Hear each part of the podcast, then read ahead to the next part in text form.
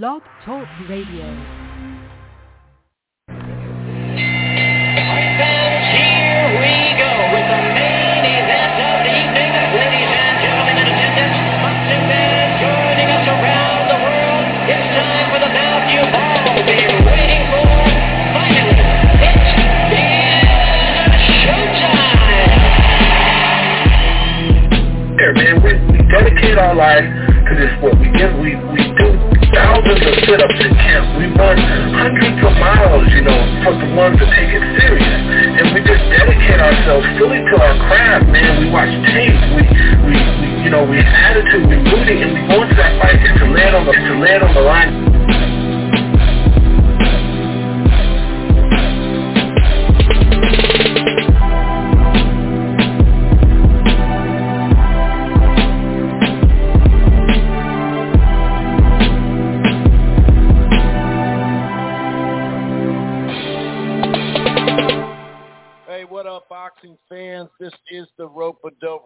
Podcast. I'm your host, Chris Carlson. We are live on a Tuesday night. Hope everybody's doing okay. Hope you had a good weekend. I know I did. There's a lot to talk about from that weekend. Lots to talk about, really. Um, of course, a lot of the focus will be on that David Benavidez Caleb Plant fight. Um, in the undercard as well, it definitely lived up to the billing. You know, it was one of the best pay-per-view cards we've had in a long, long time. Um, in a meaningful fight in the main event, and we'll have fallout from that. Of course, Benavidez and Canelo is getting talked about. You know, I don't know how likely that is next based off Canelo's plans, you know, to fight Bivol. But you do have um, a Morrell, David Morrell. You have Demetrius Andrade. Um, there's a variety of, of, of fights. Charlo, I guess you could throw in there, although I don't think that'd be next. So yeah, there, there's a variety of things we'll talk about, and, and of course, Plant. You know, he'll probably take a little break and, and get back at it. There's plenty of fights at 168 for him as well. Um, you know, we'll, we'll talk about the action. Of course, a lot of people comparing Canelo Plant and Benavidez Plant. Um, so we'll talk a little bit about that. We're not going to spend too much time. Obviously, Caleb Plant did get stopped, um, you know, against Canelo, but there was some variables in there. Um, the ref was a little different this time, and when I mean a little, that's that's you know underselling it. It was way different, and uh, you got to throw in the size of the ring as well. So we'll we'll we'll talk all about it. Like I said, including uh, some of the undercard action. And then we'll briefly talk about um, that ESPN card. The the Ramirez uh, was a really fun fight.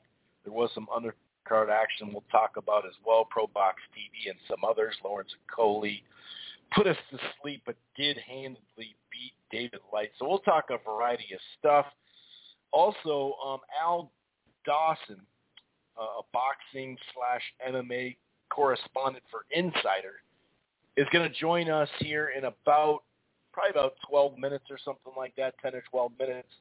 Um, he's going to talk about the fight. He actually was there live in Las Vegas at the MGM Grand. He'll talk about the fight, the atmosphere.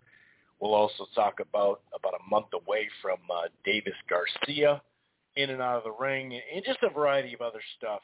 That's always good to have Al on. There is some other fight news. Speaking of fight news, uh, it is now official. Haney and Lomachenko will give you a little bit more information as far as the undercard, which uh, it's kind of misleading.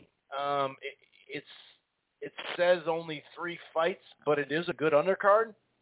But the misleading part is there are some bouts before it, so it's kind of like um, those Fox cards where you have two, usually at least two sometimes one uh, card on Fox, and then it leads into the pay-per-view. So um, we'll talk about that, talk about a variety of other items as well. And, of course, Anthony Joshua makes his return after back-to-back losses on the DAZN against Jermaine Franklin.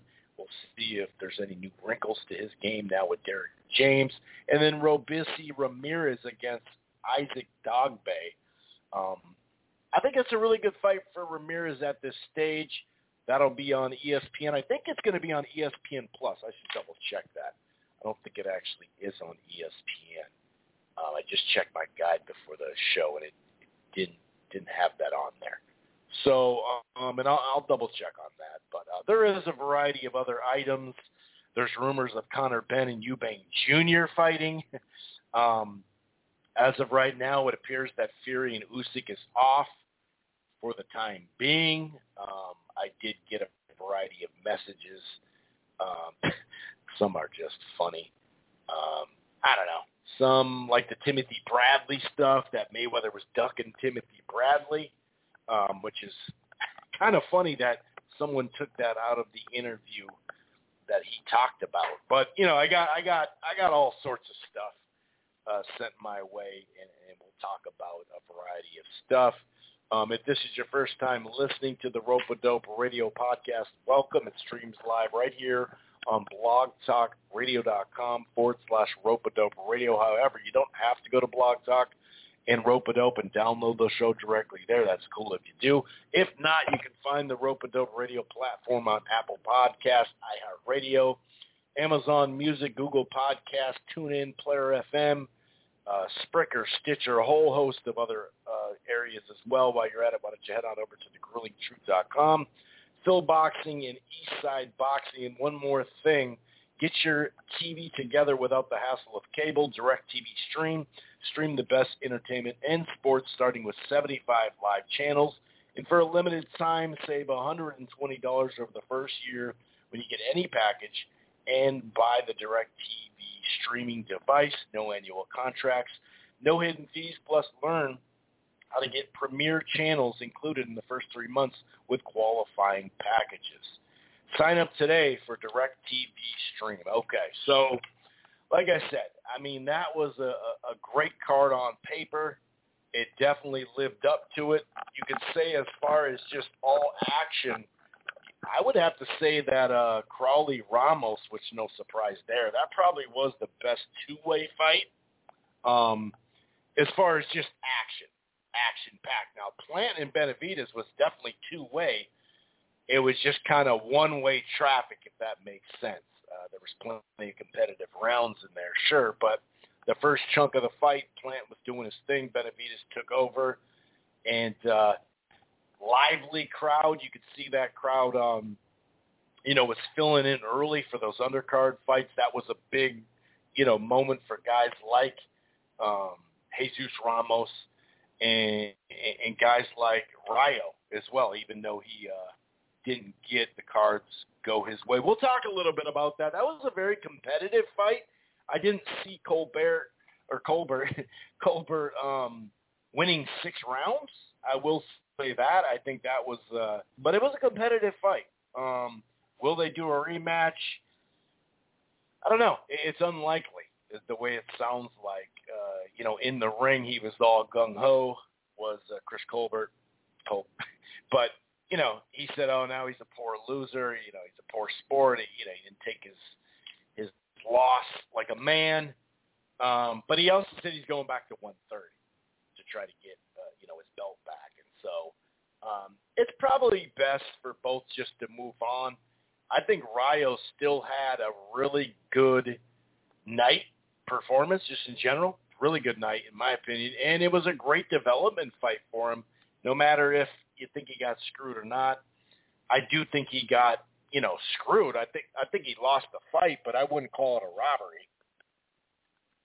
We just have this, uh, just even beyond fanboy stuff, we just have this habit nowadays to call stuff robberies that are competitive fights. I mean, even an eight to four fight I don't know. It's just some of the some of the things that people call robberies, dude. I mean, I don't know, man.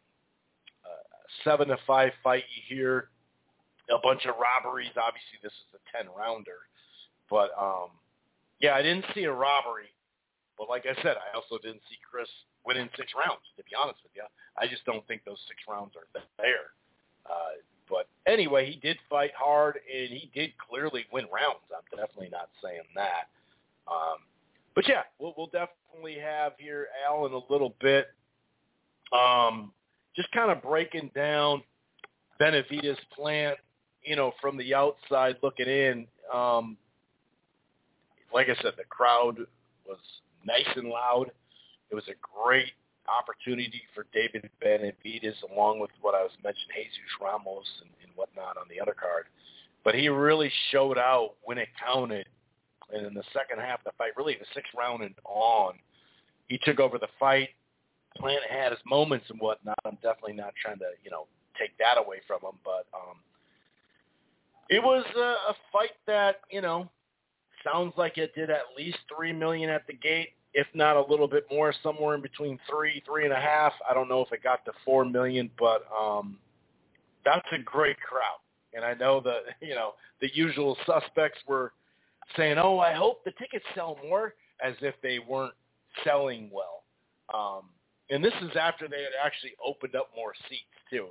So you, you did have the Glazer and company, even a former co-host of the Rope It Over Radio, a you know decade plus ago. Um, you just had some people really dogging the fight even before about the ticket sales, and it's just funny because this stuff.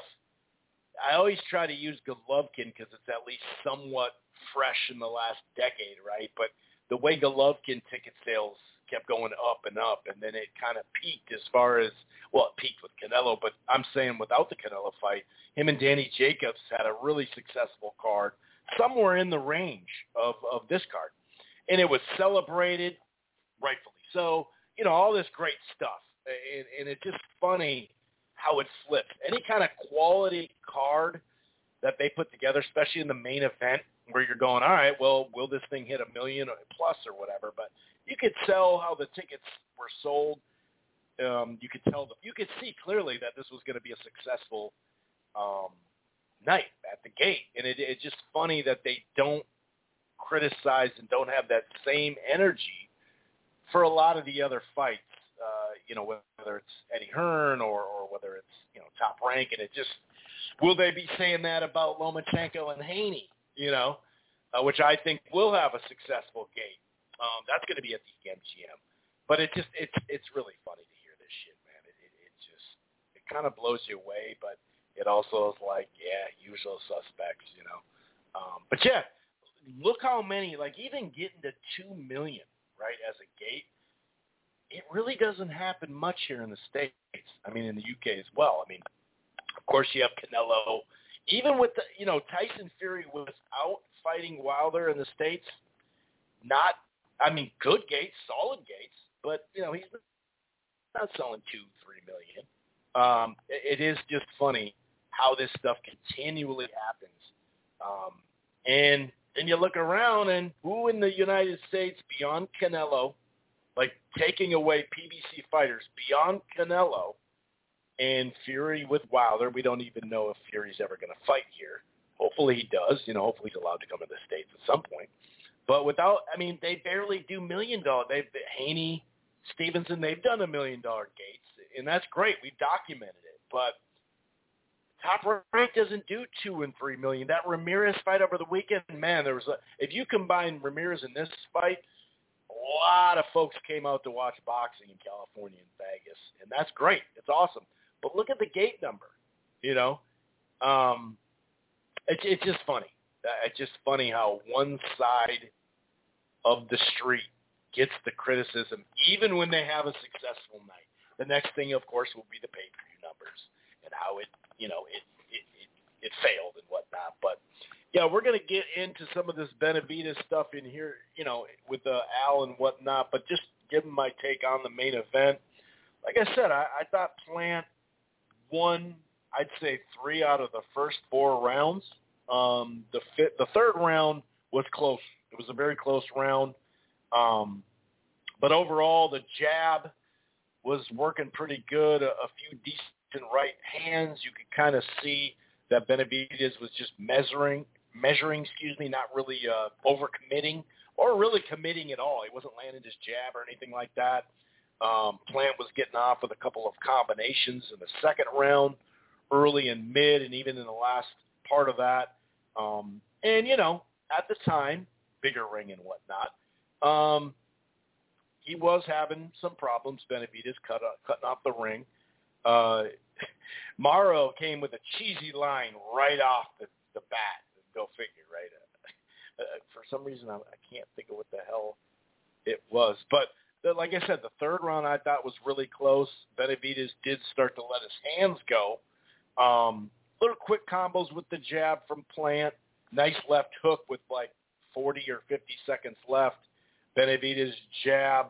There was a warning for Benavidez, but not Plant for holding. That you know, whenever there was like a little mix-up or it's, sorry, started getting a little rough or whatever. Besides like one time, it was really Benavidez. What are you doing? You know. And I thought Benavidez handled it well. He didn't let it distract him. He didn't constantly talk to the ref. And also later in the fight that we'll document, he started punching with that hand free and started at least drawing attention to what's going on. And it, you know, he finally did get warned, but not nearly enough. Now, I gave Plant the fifth, but it was close. I thought the pot shots um, in defense slash holding, you know, was in there. Um, some left-hand counters by uh, uh, Benavidez landed pretty well, so so maybe that's something that you like, um, which you know I get, I definitely get. Um, moving on to the sixth, like I said, after that I didn't, I don't believe I gave. Let me just double check. I don't think I gave Plant. Yeah, I didn't give him another round after the fifth round. So you know, on my card I had him up four to one. Some people had him five zero. You know, it is what it is, but you know, at that time going into six, Benavidez was averaging 38 punches thrown, and he usually averages right around 68, I think. Uh, but he started throwing the jab more, landing the left hand, more right hands, just more active. Um, and in that sixth round, I believe I, I charted it here. Yep, that was the first time the the warning came for actually Plant to stop holding. And you know, clinching is different, right? And holding or, clinching, whatever you want to say. Now, if a fighter is in your chest, uh, kind of holding you up against the ropes, you know, sometimes they even put their glove there and, and then they'll have their free hand. Or it's during a clinch where you both kind of clinch and there's a free hand. Like, to me, I feel like that's when someone's trying to rough you up, there's two things. You could hold, uh, you can clinch and spin, or you can use like Mayweather's really known for this is use that elbow. Like if you're going to put your head in my chest, how about an elbow to the throat? Let's see if you continue to rough me up like that. So if someone's getting rough with you, then I don't think a, a clinch is a big issue. You know, now a bear hug hold or getting your shots off and just holding right away, that's bullshit, right? Just like dirty, uh, some dirty boxing, hitting behind the head and hitting low and hitting on the hip. That shit, you know, some of that shit is legit, some of it's not. It is what it is.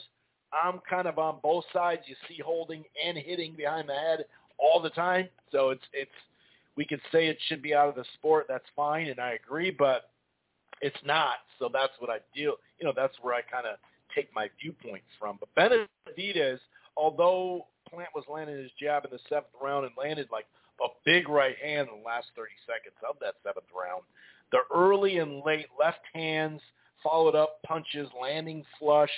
I thought he did enough there. And um, by the eighth round, Benavidez was really, really turning up the heat. Jab, right hand, dig into the body more and more. It felt like, you know, some of that body may have slowed him down a little bit. Um, and just heavy shots. And, and Plant, there was a moment there where he actually kind of I was I'm not going to say it was a knockdown by any stretch, but there was a moment, a couple moments where he almost went down, um, Plant, but he was just he happened to be right by him, so he was able to grab on, which was a you know a very uh, veteran move, obviously. Um, but yeah, to me, um, it was just you know pretty much one way traffic. Uh, there was a clash of heads, I believe uh, if I remember correct. Oh yeah, that there was that clash of heads, and instead of looking at it between rounds or right before the next round, which would have been the ninth, they stopped the fight and take a look at it. It was just weird. It was just weird.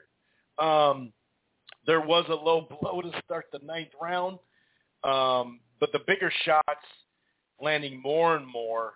you know, increasing the volume was Benavidez. And then an upper, a right uppercut followed by some flurries, went to the body. Plant is, you know, in some of these rounds kind of holding on for dear life. Um, and, you know, the short shots really going crazy with those, landing, you know, with the hand free. And this is, you could tell in the, the, the last three or four rounds, the hands free stuff, where I thought Benavidez didn't take advantage of early. When you got a hand free, you got to let it go, especially for a guy that's holding you like this. Um, now, there was times where Plant early, maybe 30 seconds, maybe a minute, would have success, right? But then get overwhelmed, even like the 11th round late. He definitely hurt him. Again, with a big left hand, overhand rights, um, hooks. Like he was really getting to him. Um, and, you know, early combinations once again from Plant showing his heart. I mean, his face, just everything, his demeanor. He didn't look like quitting. It just looked like, dude, I'm I'm taking a beating here, but in the same breath, I'm here. You know. Um, and like I said, maybe there would have been a knockdown in there if it wasn't for the veteran move of grabbing, because it looked like he was down a few rounds before that last round, like he was gonna be down. Uh, but Plant held in there and fought really, really hard. So I got to give him a lot of credit for that. Um, overall, though, 210 uh, to 91, so Plant didn't even land 100 punches. 38% to 15% on the CompuBox. Uh, no matter how you slice it, that's pretty damn impressive. You know, that that's really impressive. So overall, like I said, we will talk a little in this show, you know, later in the show. We're going to bring Al Dawson on in here in just a second. We're going to talk about the undercard. We're going to talk about what's next, all that good stuff. We'll switch over to, uh, you know, that Ramirez Commey, which was a good fight, and some other action. Um, even Thursday fight uh, on ESPN Plus, that was a good fight. So we'll talk about the weekend, and then of course we'll look forward to uh, Ramirez and Dogbo or Dogboe, and, and and then the return of Anthony Joshua, who is now you know in a different camp against Jermaine Franklin. Definitely like a do or die fight. I mean, I think he even said maybe it was just a quote. You know, quotes could be, but um, like basically, you know, I, I got to win this fight. It's pretty obvious. If he loses this one, it it would be rough. So it'll be interesting. I think it's a good fight for him. Not that it's just going to be crazy competitive and it's going to be you know nip and tuck or anything like that. But I do think that you know, it's still it's a good comeback fight for him. You know, um, he probably it's kind of funny because some folks were are dogging this opponent, but some of those same folks that are dogging Franklin, this Franklin opponent, were the ones after he took a loss to Andy Ruiz and even his first loss to Usyk was like he needs to rebuild. You know, it's like well, he got with a new camp.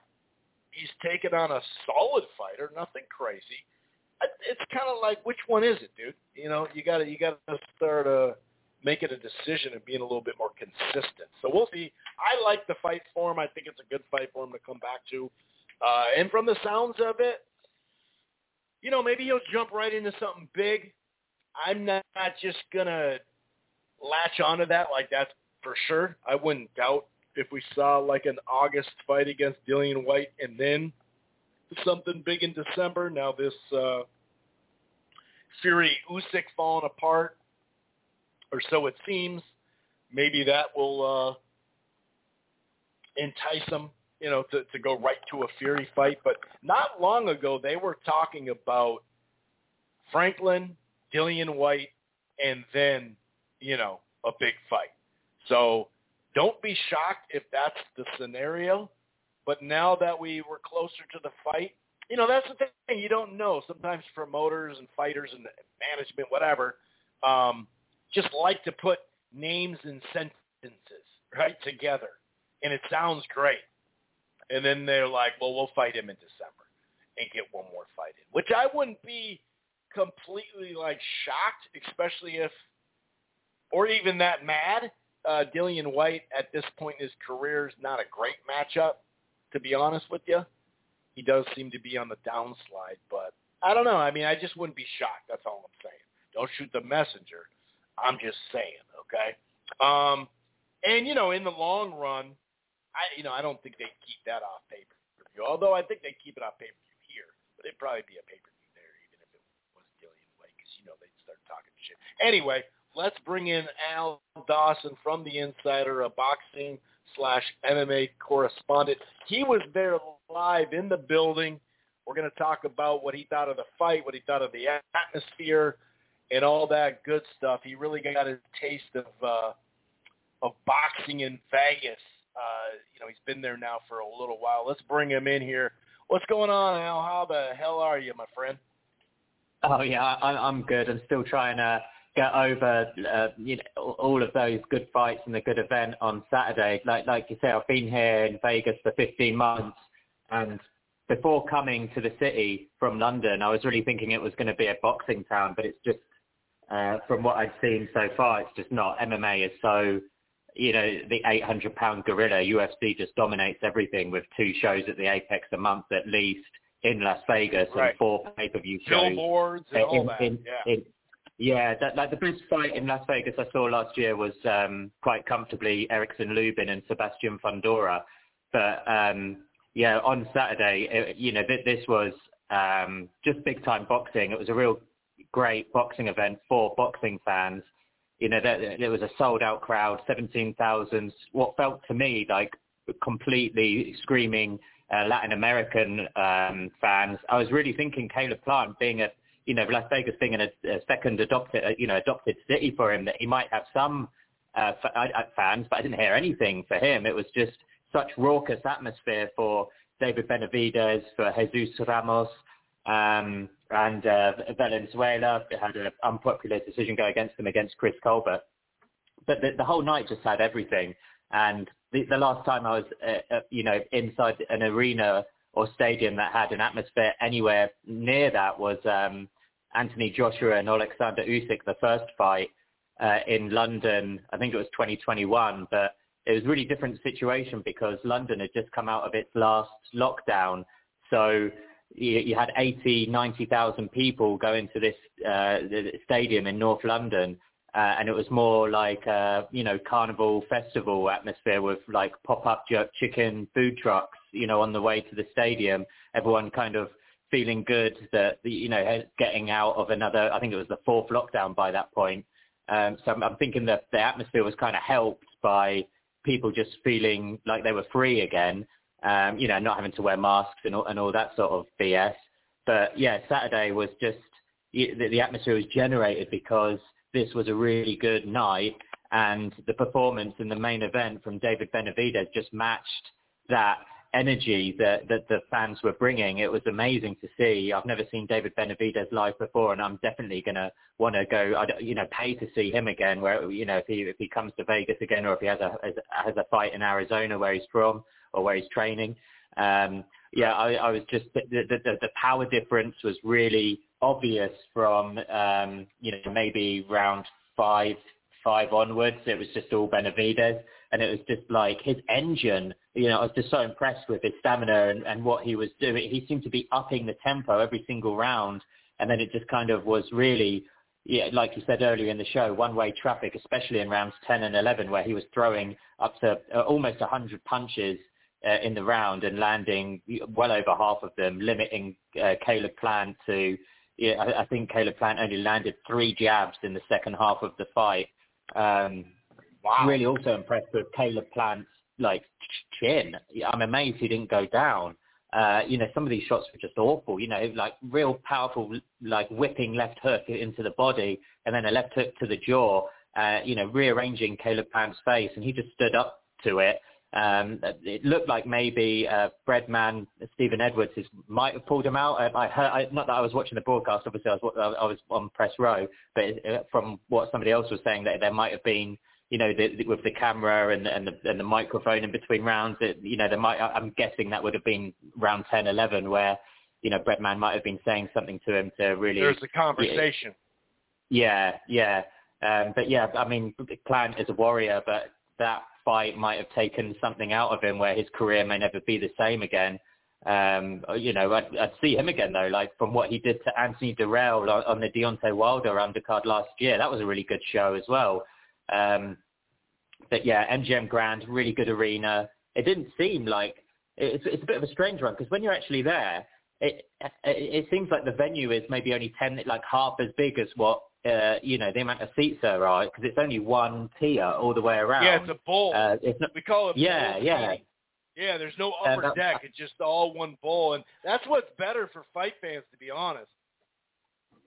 Yeah, I, I- I think that adds to it helps with like the acoustics for you know just how much how noisy it can be because uh, I don't know. Yeah, that's by far the best uh, boxing event I've seen in Vegas since I've moved here. Like the, the only thing that I think would compare, I came here for uh, the Wilder Fury the the second fight, and I Right, remember that yeah, being yeah. really re- really really well attended uh, and good and just really good energy.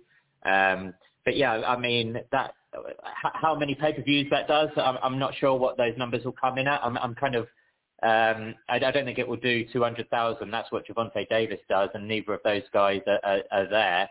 But um, you know, I'm thinking 125 would be a success. 150. It depends where you know that could be a real platform for David Benavidez, and um, yeah, there just seems to be uh, you know good momentum now to get that uh, Saul Canelo Alvarez fight. Whether that happens in September or uh, you know whether Saul tries to um, you know uh, whether he uh, fights and beats John Ryder in May and then takes on the Right. Dimitri Bivol rematch in September and then maybe, you know, does a PBC swing next year with Benavidez and Jermall Charlo.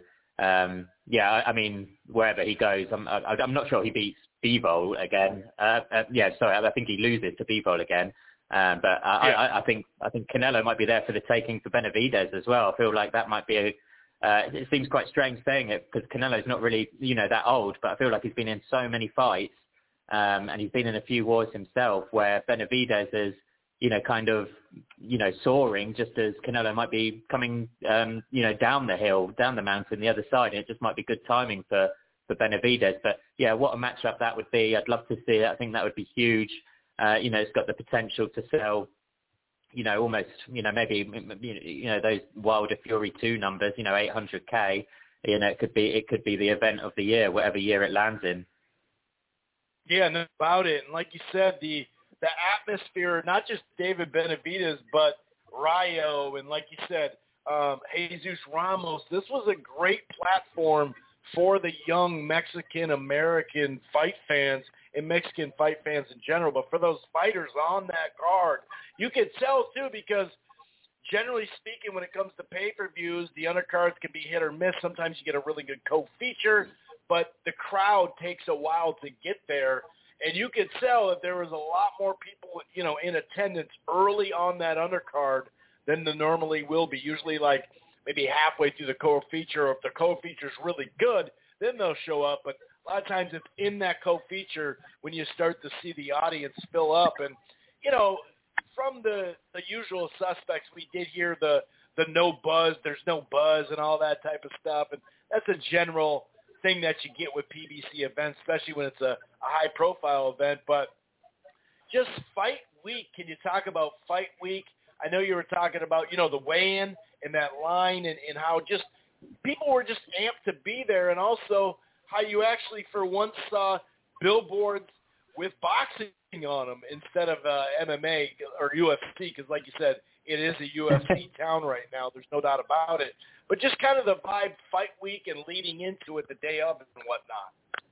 Oh yeah, you just drive around in, in Las Vegas, not necessarily on the strip. There, there are UFC billboards there, but as soon as you drive, there's like a horseshoe on its side, uh, you know, like a highway that goes across, straddles like the north and then the west and the south side of the city.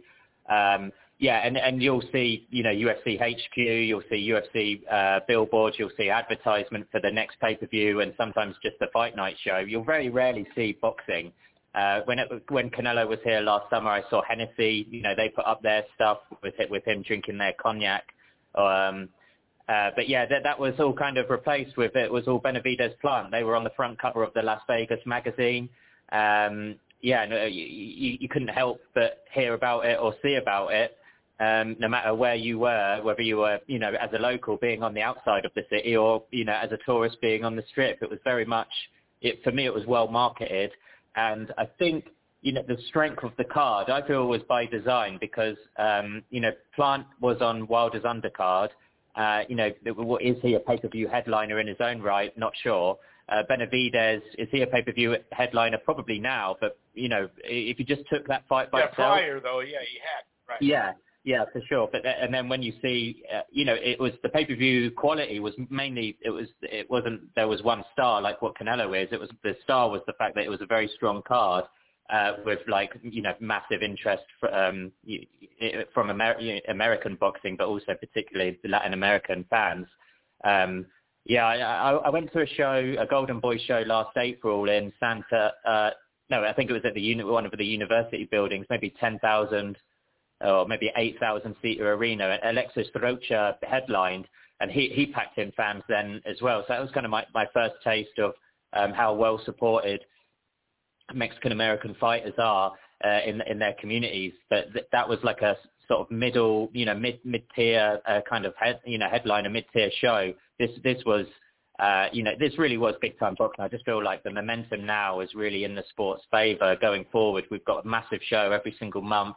There's a rumoured big show landing in June, so we we could be really set, you know, for the next uh, three to four months. And and and that fight, in, that event really, in, in particular, just kick started it. Um, yeah, I think uh, I've always been impressed with Jesus Ramos. So there was a uh, you were talking about the fight week experience, and there was on the on the Wednesday we had the open workouts. Um, you know, and there were people. I mean, it was attended, but it, and it was open to the public.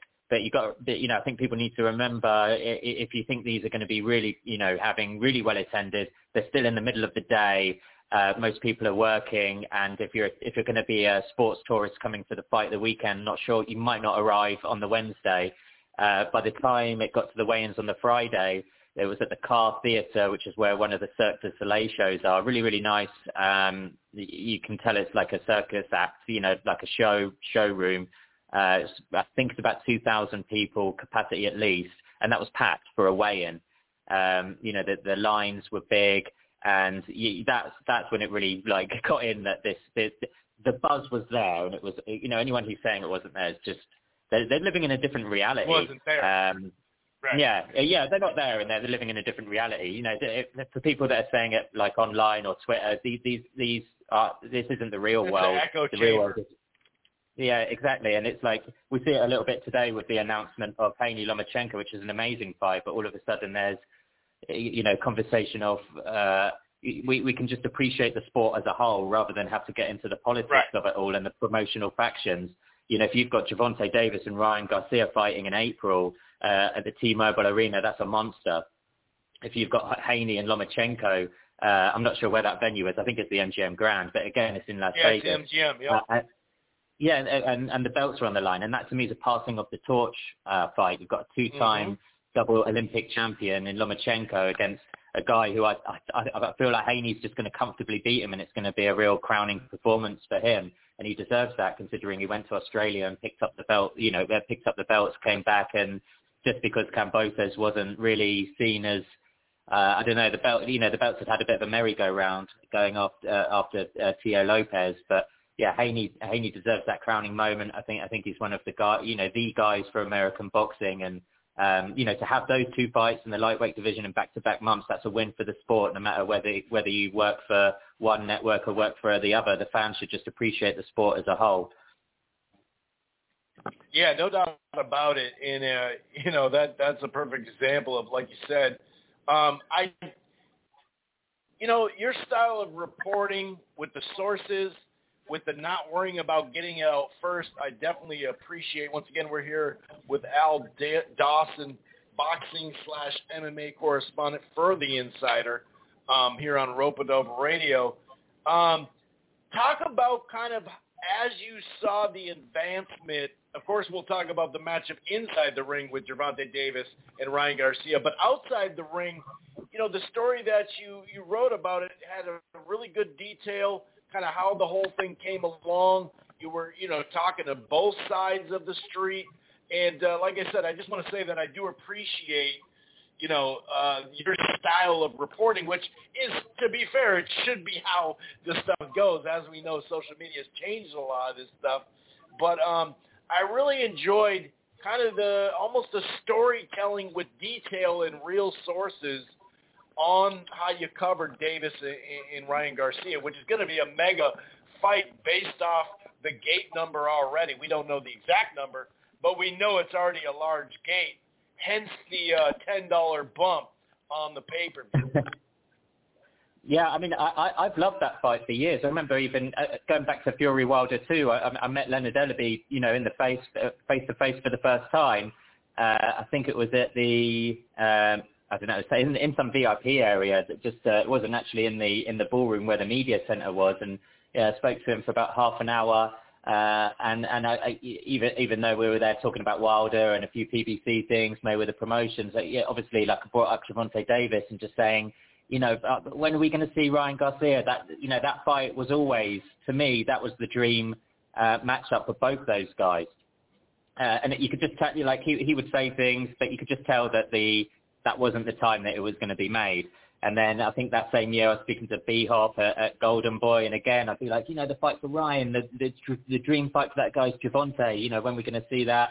Uh, and, and no matter what B Hop said, he was like very, you know, um, uh, you know, giving credit to Gervonta and the, and the, the job that Mayweather Promotions had done with him, uh, you know, praising him as an opponent, but you could just tell that the timing wasn't right. But then as, you know, every time I'd speak to someone from Mayweather Promotions or PBC or, you know, Golden Boy, I would always pretty much be bringing up that fight just at the end of the call just to, you know, because I want to see it, you know, so I'm interested. When are we going to see that? And then uh, as soon as it got right. to around September of last year, uh, I think it was September. It might have been a little bit earlier. No, might, I think it was actually earlier. I think it was around the summer when because it, it, I remember doing two stories back to back. One was Crawford Spence, you know, that was being talked about, and I had another one like the next the next day saying, oh, you know, this one's in play too.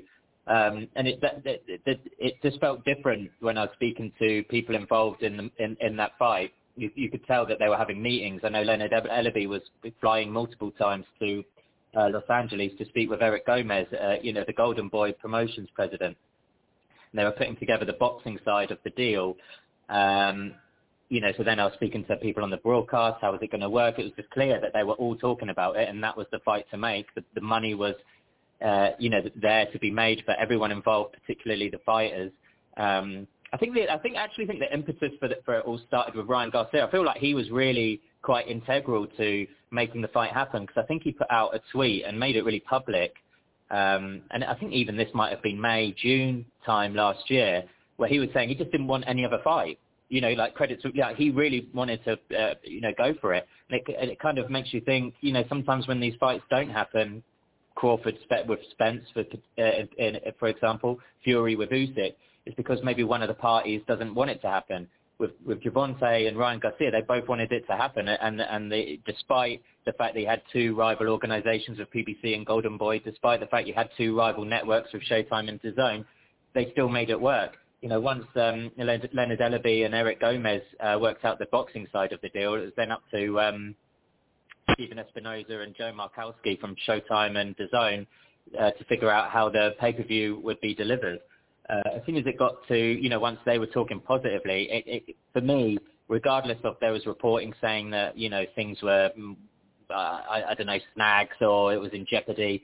Uh, I, again, I spoke to people at the time. I didn't report on it, but I was just saying, you know, is this happening? But it, it, always just seemed like it was suddenly too big to fail. There was too much money on the line Gold, you know, Golden Boy needed the money, DAZN needed the money, you know, Showtime needed it in their portfolio because they're, um, you know, uh, kind of being, um, you know, merging into, uh, you know, the Paramount Plus um, division.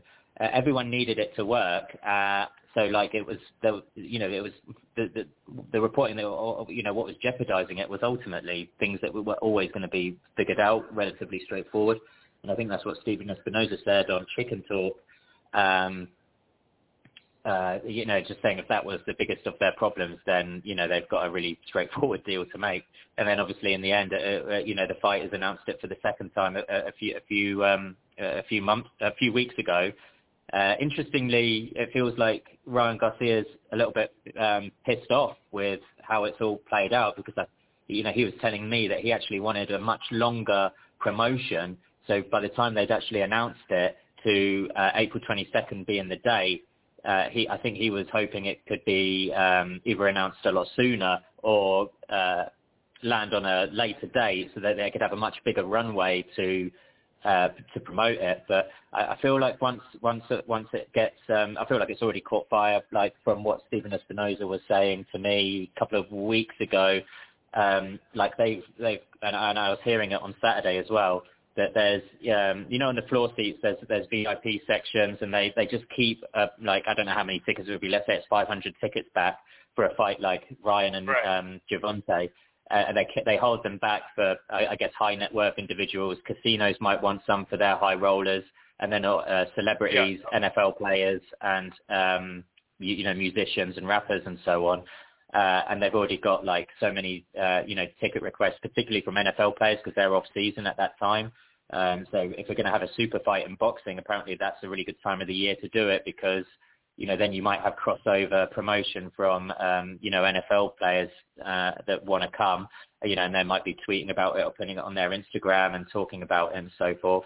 And the other thing, I'm, I'm not sure. I'm not. And that's usually like that's usually fight week too when that stuff gets done. But to have it a month and plus out, that really tells you just how big that fight's going to be. I, I, yeah, I think it's going to be huge, like a, a huge, like with an asterisk in today's market. Uh, so I don't know how, you know, I, I kind of think if it, sells 800,000 pay-per-views, that's a monster because one of the things that might hold it back in terms of the box office is both of these guys have young fan bases.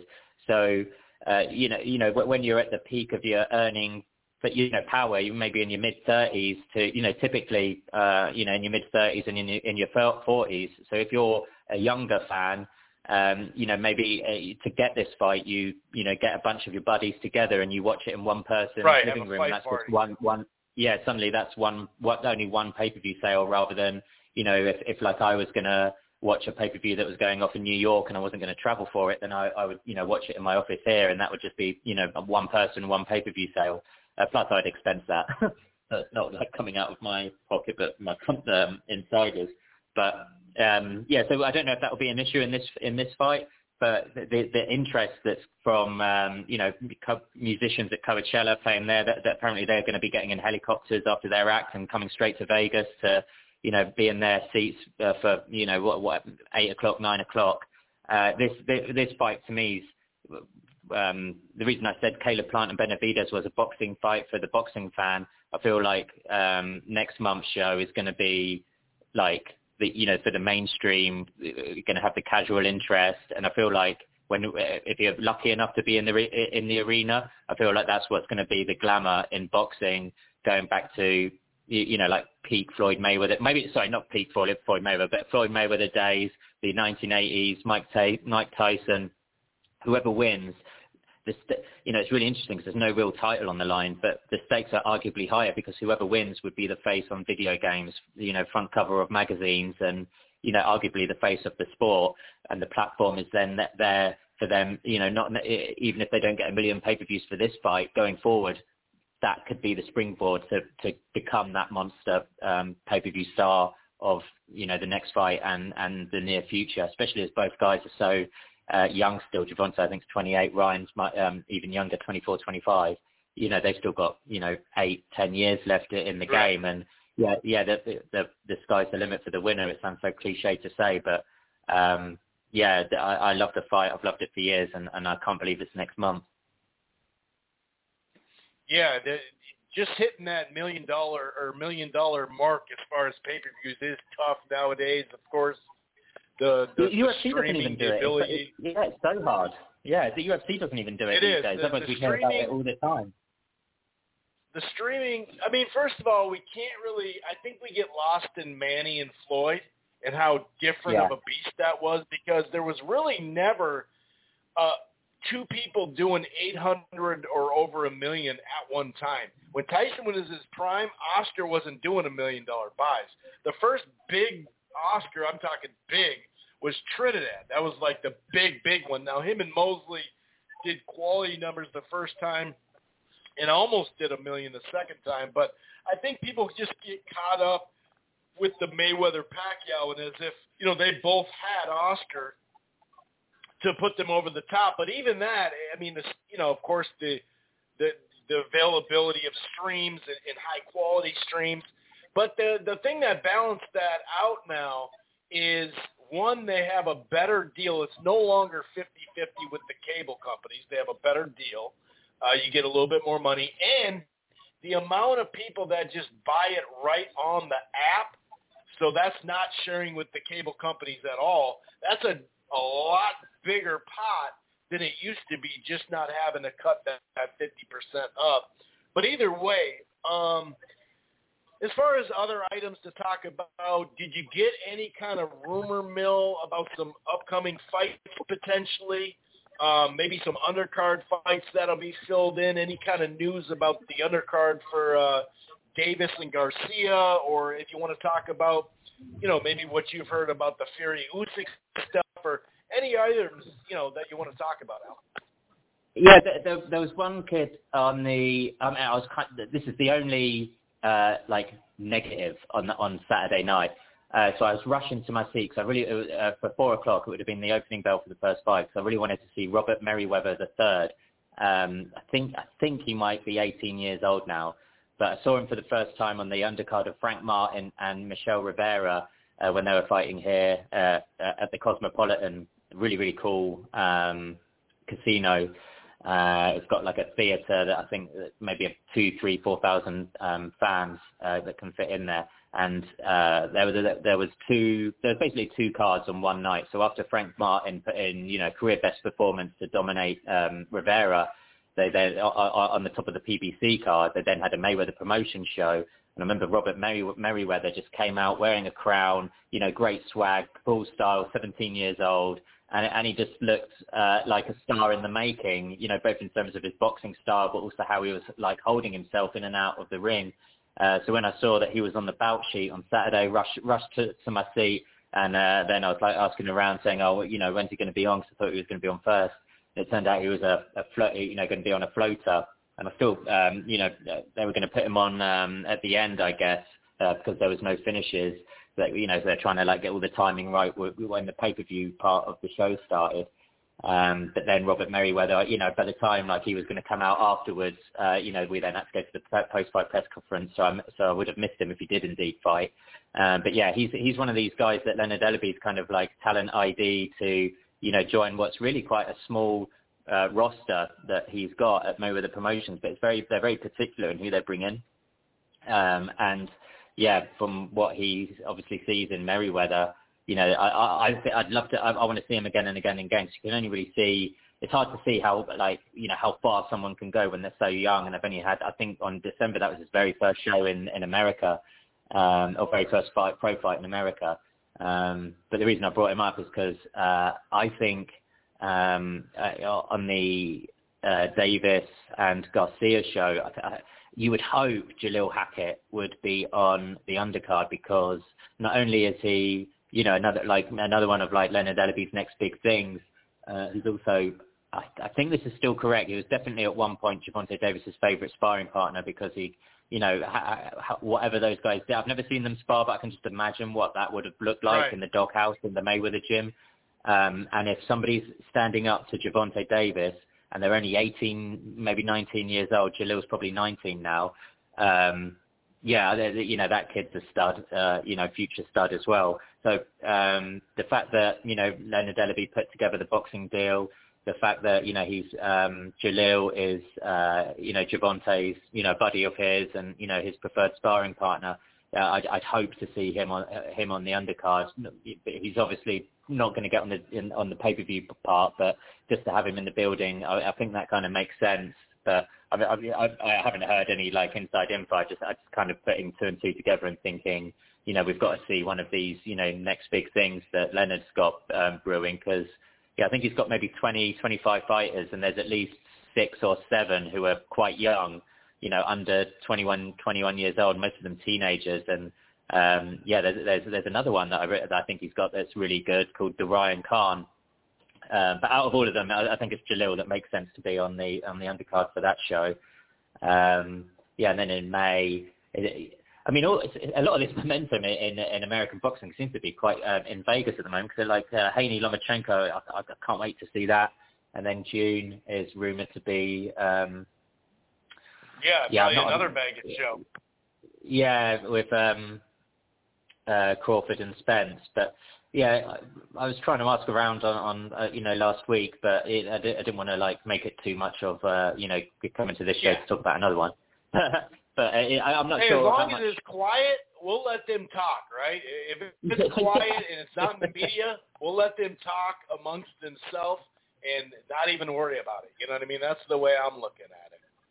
The, the thing that kind of makes me think it's, you know, Crawford put out a tweet that was quite mysterious, thinking, you know, that they're end of the deal. You know, Right. maybe that would just be a bait and switch with the deal being the, you know, the first fight of Alexis Rocha. Uh, you know, because I know Golden Boy were interested in bringing him in, uh, you know, for a three-fight, uh, presumably what would be a three-fight deal, multi-year contract, and uh, Alexis Right. Rocha would have been the first fight. Vergil Ortiz, if he beat Rocha, you know, the next fight would have been Vergil Ortiz, which, to, be to be honest, like Crawford, uh, Vergil Ortiz would be the biggest, uh, you know, if Crawford beat him, that would be the biggest uh, win that he's had at welterweight for me. Um, and you know, but by the time that he would have had those two fights and then have uh, Spence, you know, the fact that Golden Boy were able to work with PBC and um, you know Showtime and, and get a deal done with uh, Gervonta and Ryan, it does make me think that the same could happen with uh, Terence Crawford and um, Errol Spence.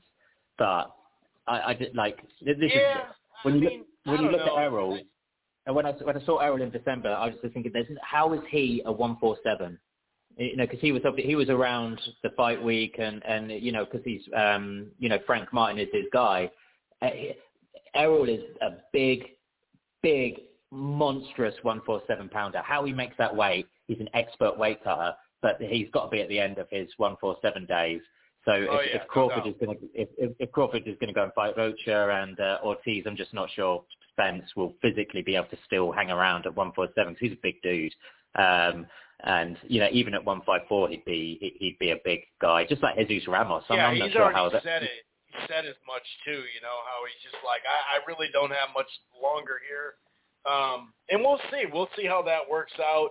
I don't like to spend too much time on that just because we already did for so long. But I don't think Crawford has to go to Golden Boy to make the fight. In fact, it actually makes makes less sense for him as a fighter because if you sign a deal with Golden Boy, they're going to take you know a, a large chunk of your money. So to me, if you want the Spence fight, you don't sign with a different promoter. I understand the Oscar De La Hoya stuff. How he said, you know, we've worked it out, but he already has a long-term deal, or at least a mid-term deal with him. You know what I mean? With uh, Ryan. So to me, that really doesn't line up business-wise um, to, to for for Crawford. I'm saying because it's kind Yeah. of like, well, dude, why wouldn't you just take, you know? But but that's neither here nor there. Um, any other items that you'd like to discuss? Maybe a a story that you're starting to work on, or any kind of other items? Uh, I know you don't, you know, you're a busy man, so we don't want to keep you too long. But any other items that you Uh, want to talk about, Al? No, I just like I just I feel like this is just a great moment in time to be a fan of boxing because yeah, like I said, we're like been here 15 months in Vegas and it was it's such a UFC town, it's such an MMA town, but now it just feels like the tide's turning and we've got so many big events coming up that it's just a great time to be involved in the sport. It's a great time to be a fan of the sport. And if anyone's trying to duck out, uh, uh, you know, to take time away from the boxing matrix, it's just the most stupid time to do so because you know, th- th- this It's is the time to plug into the matrix. yeah, yeah, this is yeah, the time it's to very plug telling in. if you're now taking a break right now. Yeah, the, the, the sports the sports never been hotter. We've just had Benavidez Khan. We're going to have Gervonta and Ryan next month. Haney Lomachenko. Um, I really like uh, Joshua. and- yeah, fights too. even, you know, even Joshua Franklin this weekend. I'm quite quite invested in. Like, uh, you know, people might be overlooking Joshua Franklin, but it's a good it's a good uh, come bounce back fight for Joshua. I feel like he's in a similar situation as Canelo was with um, Golovkin, even though you know Golovkin is um, more pedi- had better, better pedigree than Franklin, but that was the ideal time for Canelo to really end that rivalry and finish Golovkin because of how older Golovkin is. But the fact that he, you know, only looked marginally better than he had in the previous fights, uh, it didn't really seem like he's had the momentum back. Whereas Joshua really needs to finish Franklin in style, get the momentum back, and, and become the killer that made fans care about him so much in the first place. It's a great fight to, you know, just because those, those to me, it's always about the stakes. And even though the fight isn't as juicy as what some people might like, you know, it's at the O2 Arena in London, which is, you know, the equivalent of the T-Mobile in Vegas or the uh, Barclays Center in, in New York, 20,000 seater arena. It's telling to me that that's, uh, you know, they, they don't feel like Joshua's the stadium fighter anymore. You know, he's not, he's not at Wembley Stadium or the Principality Stadium in Wales. Um, you know, that he sold three stadiums out so many times over. He became more popular than the English national soccer team uh, in, the, in those stadiums uh, but he's not a stadium fighter anymore. So if, if he if he struggles to look good against Franklin, you know his days as one of the marquee fighters from Europe are probably over. Um, and you know whether whether he would still be a top five heavyweight, you know that remains to be seen as well. So uh, yeah, I, I like the stakes. There's there's pressure for him to perform you know, he has to finish Franklin, he has to look good doing so, and he has to go back to those days where he was just clubbing people out of the ring, you know, not literally, but, uh, you know, on his way up when he ultimately went and fought uh, Klitschko. You know, I think I'd love to see him go back to those days, but as we keep seeing with Joshua, it's like um, those days are probably long gone and he's turned into a bit of a different fighter, but he's with uh, Derrick Derrick James, you know, that adds another layer to it. So there's, there's there's so many fights going on at the moment. It's just a great time for the sport, and um, yeah, uh, yeah, everyone should uh, you know, look forward to there's, there's something for everyone, no matter what what what nationality you are, and and where you are in the world, and and who you like. You know, we've got a lot of great characters in the game, and and they're, and they're all kicking off right now. Yeah, that's a good way to put it. It's got a little bit of everything. And we haven't even talked about some of the fights that are going to happen in Japan as well. So, yeah, you're right. It's a great time. We had a, a really sluggish end to the year last year. We had such a good – from January to July, man, it was popping, and then it just fell off. so it is kind of nice to get going again. And and this year has had a lot of underrated, undervalued fights where you're like, wow, that was a good ass card. So I really appreciate you stopping by, Al. We'll definitely touch base with you in the future. You have yourself a good night, man. Thanks for coming on. Thanks for having me on. Appreciate you. Yes, sir. You take it easy, Al. Have a good night. Bye-bye. All right, Al Dawson, solid, solid reporter. You know, we like to big up the reporters that are doing their job, just doing their job. That's why we have Jake on. That's why we've had other people in the past on, just straight up doing their job, not platform uh, biting or, or just constantly clickbait and sources say and all that stuff. Um, we're going to get back into some of this recap um, from the weekend. I'm going to bring in John here in just a second. Um, and then, of course, we'll look, you know, forward to this weekend. Um, some interesting, uh, interesting stuff this weekend. And like I said, fight news as well. We'll talk about, you know, what is next for David Benavidez. You know, before the Caleb Plant fight, you did hear Sampson – who represents Benavidez in David Morrell say he has a signed contract even before the the Caleb Plant stuff came out.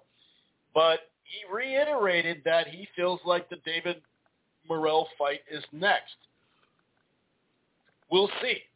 Um, it could be Demetrius Andrade, which I think would be a solid fight. It's not that I don't want to see the Canelo fight, but you know, the way that Canelo's talking, he's going to uh, get by Ryder, we assume, right? And then fight Bivol. And now he's not even talking about 168 Bivol. He's talking about 175 Bivol. So I, for one, am not going to be pissed off at Canelo for trying to beat Bivol.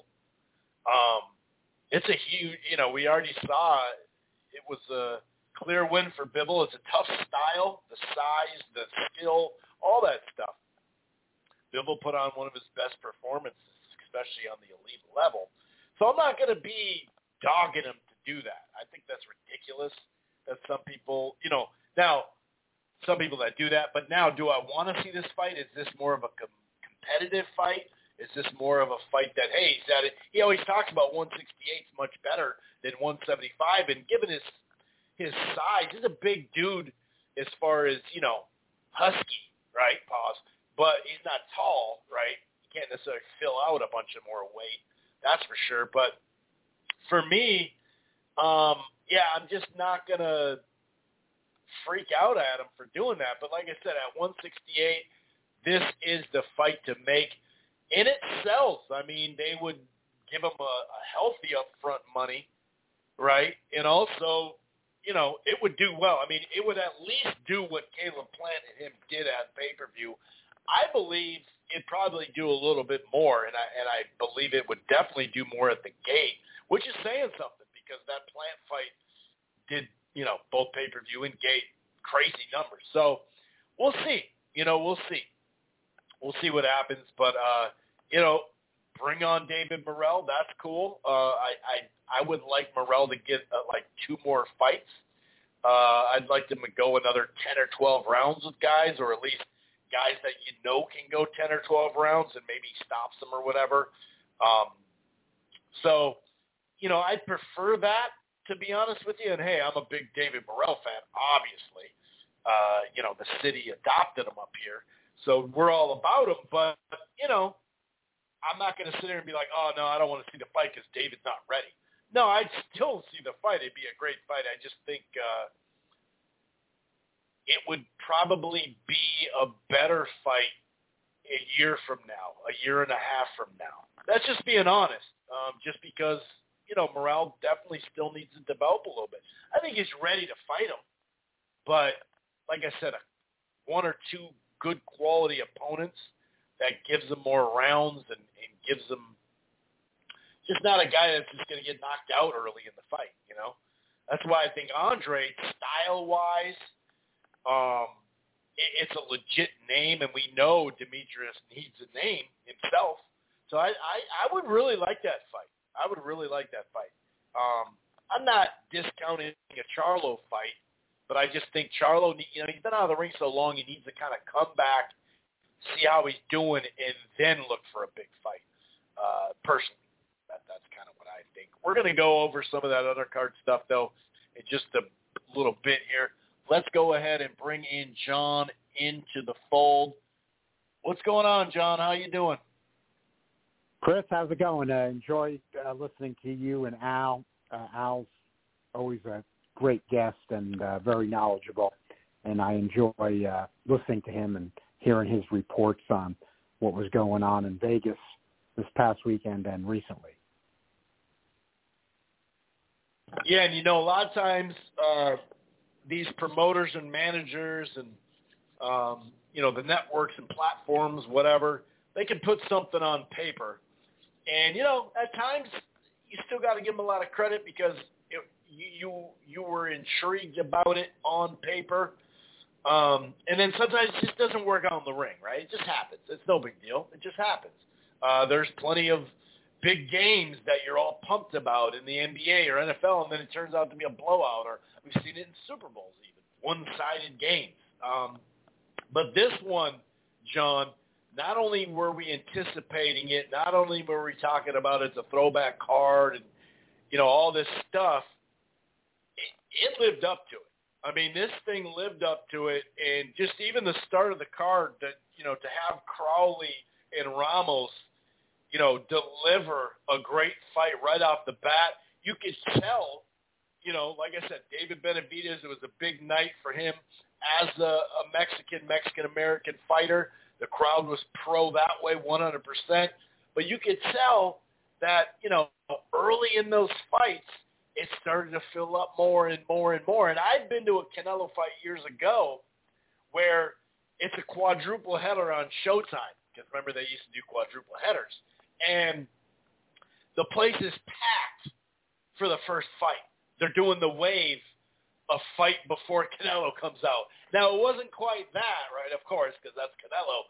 But it was a big moment for David Benavidez where he belongs at the marquee level, having a you know a quality opponent, and then the Jesus Ramos and the Rayo, even though he didn't get the dub, it really was just a good all-purpose night. And like I said, it lived up to it in the ring. Yeah, it was um, refreshing to have a card that good that just left you with a lot to talk about as to what transpired that night, what it means, and, and then what it means for these fighters in the future. And I, I did notice, just even looking at the card, from the pay-per-view perspective on TV, and you know, Vegas can be late arriving, but at least looking on TV, I thought that it was filling up earlier than it normally would, which you know told you even more about the quality of the card. In other words, even people and people in the casinos there and and in town for the fight, it, it seemed to be filling up uh, quicker than it usually would have, even though you had three undercard fights before the main event. Um, yeah, the first fight. I mean, all all the fights. Uh, you know, all the fights delivered in their own way. Um, you know, starting right out with Crowley and Abel Ramos. Uh, the good Ramos showed up. You know, I talked about that last week. That has happened with him before, and then once in a while, a version of Abel Ramos has shown up. But this was the good Ramos, where he's a little more active. We know he can punch. We know he has some skills, and his, volume was up. And I think Crowley had that ability to go with the pressure or box. I think it was entertaining for the fans, but I think Crowley made it more difficult on himself than he needed to by just going with the all-out pressure style. Even later on, it seemed like you know the corner was telling him to box a little bit, and, and some of the commentators were mentioning it. Uh, it wouldn't have been as an exciting a fight, but he might have been able to box his way to a decision if he if he pulled out and uh, just used the jab. But he didn't do that. He, he chose to uh, pressure the whole time, and it almost cost him at the end because this was the good version of Ramos that showed up. Uh, you know, he didn't get a knockdown, but he hurt him bad on that shot that was almost a knockdown that they initially thought was a knockdown later on in the fight when Crowley was uh, probably tiring tiring a bit from putting all that pressure on. But but a great fight, a great opener. Um, I think that was one of those fights that um, even though Abel Ramos has a few losses now, uh, he performed well enough. PBC's got all those welterweights. Welterweight is the deepest division in boxing. His, next fight might be another tough fight. He's been in with a lot of tough guys already, but he'll remain viable performance uh, pushing Crowley like that. Cr- Crowley justifiably and clearly won the fight, but it was it was a rough one for him. You know, you saw he had some swelling afterward, almost got dropped. Um, but he fought, but he still fought well because he's in the with the good version of Ramos. Um, very, very entertaining opener.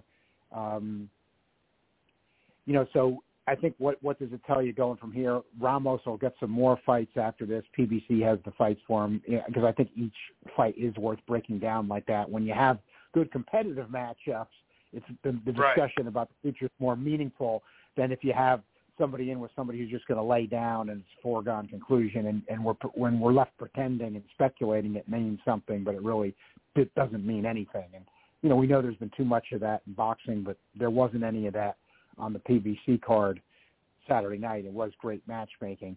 So uh, for Crowley, you know, he, he's underpowered for, for especially when he goes with the pressure style. Uh, he, he didn't box as much in this fight. Um, I think he's going to have to mix it up some. I mean, pure pressure.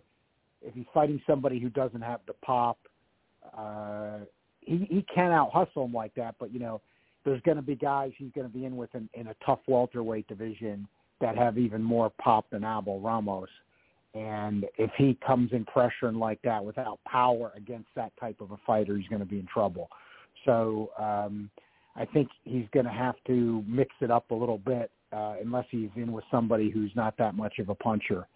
Um, you know, you, you could take examples at 147 welterweight, just even of fighters PBC has. Um, you know, like like Errol Spence, you know, punches too hard, punches too hard to the body for for Crowley to come in and do that to him. Um, and and you know, there's uh, there there's others out there because the you know the division is so deep.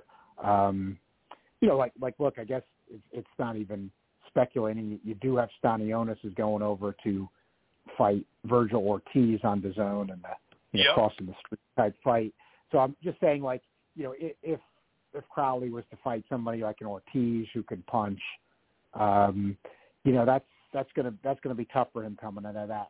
Ramos, if he can come with what he brought against Crowley, even against some of these uh, better fighters he he may force to be in with.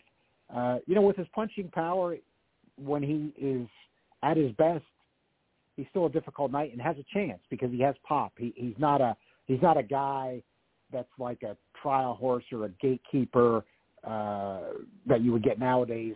Those are people who can't punch. You know, they're not going to hurt you. So that's why they're there. He he can punch. So he he can uh, he can he can still uh, he can still do something. So that that was my take. You know, on the uh, first fight of the night. Um, then you know, second fight, Valenzuela and Colbert. Uh, and you know, let, let me say for the first fight because it was a theme that you look for, and you got it in all four of these fights.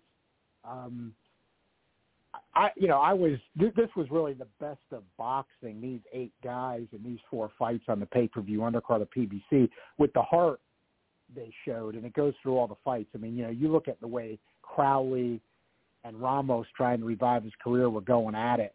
Um, you know, tremendous heart from both guys, and you ended up getting it in the second. All these fights, but you can go fight by fight. Then the second fight, I mean, Colbert got knocked down with just a massive shot right off the bat. I mean, just a bomb from Valenzuela.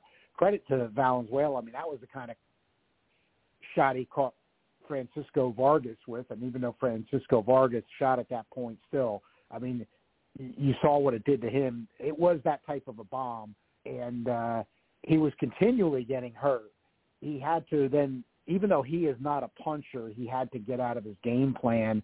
You know, he really wasn't even boxing. He just had to start coming forward to try to make anything happen. And this was a, again, I think this was a theme I saw in these next three fights um, that, that I find interesting even for some fights forward because even with some of the dissimilarities of the styles, I, I saw kind of a theme Saturday night where somebody, and, and the, the first we saw it in was Valenzuela Colbert, where you had Valenzuela, a taller fighter who's got some skills, even though he's a puncher. He's got skills too.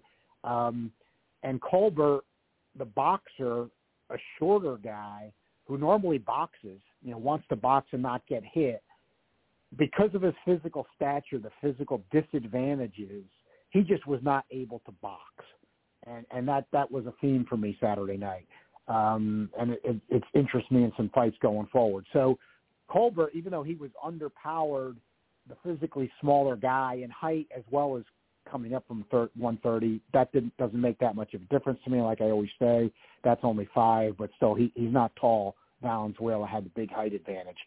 So Col- Colbert was continually getting caught. Now, here's where something I want to talk about the scoring. Um, I had tweeted this after the fight. I, I think more needs to be made of this. You know, Chris, you and I go back far enough. We had talked about it before. You know, in the late '80s, New York State, you know, one of the top boxing states, uh, one of the top athletic commissions, just because there's so much boxing there they tried to encourage their judges because it's not written in stone anywhere. You know, you know how the ten point must systems are exactly supposed to work. We've gotten in these habits, but it didn't originate with that. They they were trying to encourage let's really use the ten point must system. In other words, if a guy dominates around and and he doesn't, which is the way it was really supposed to work too. If a guy dominates around, even if he doesn't score a knockdown, that can be a 10-8. Uh, you know, maybe dominates around and he gets a knockdown, could be a 10-7. I thought this was a perfect example, even the way we scored today, where it should have been that Colbert was in so much trouble in that first round. That knockdown was so huge. That to me shouldn't be just a 10-8. I think that should have been a 10-7. And let's let's look at examples of why it should be. And, and these are kind of the way the 10-point must system's gotten ridiculous. You know, Chris, you and I watch almost all the fights. We see this all the time nowadays. Uh, you didn't see it decades ago when talking about the 10 point must.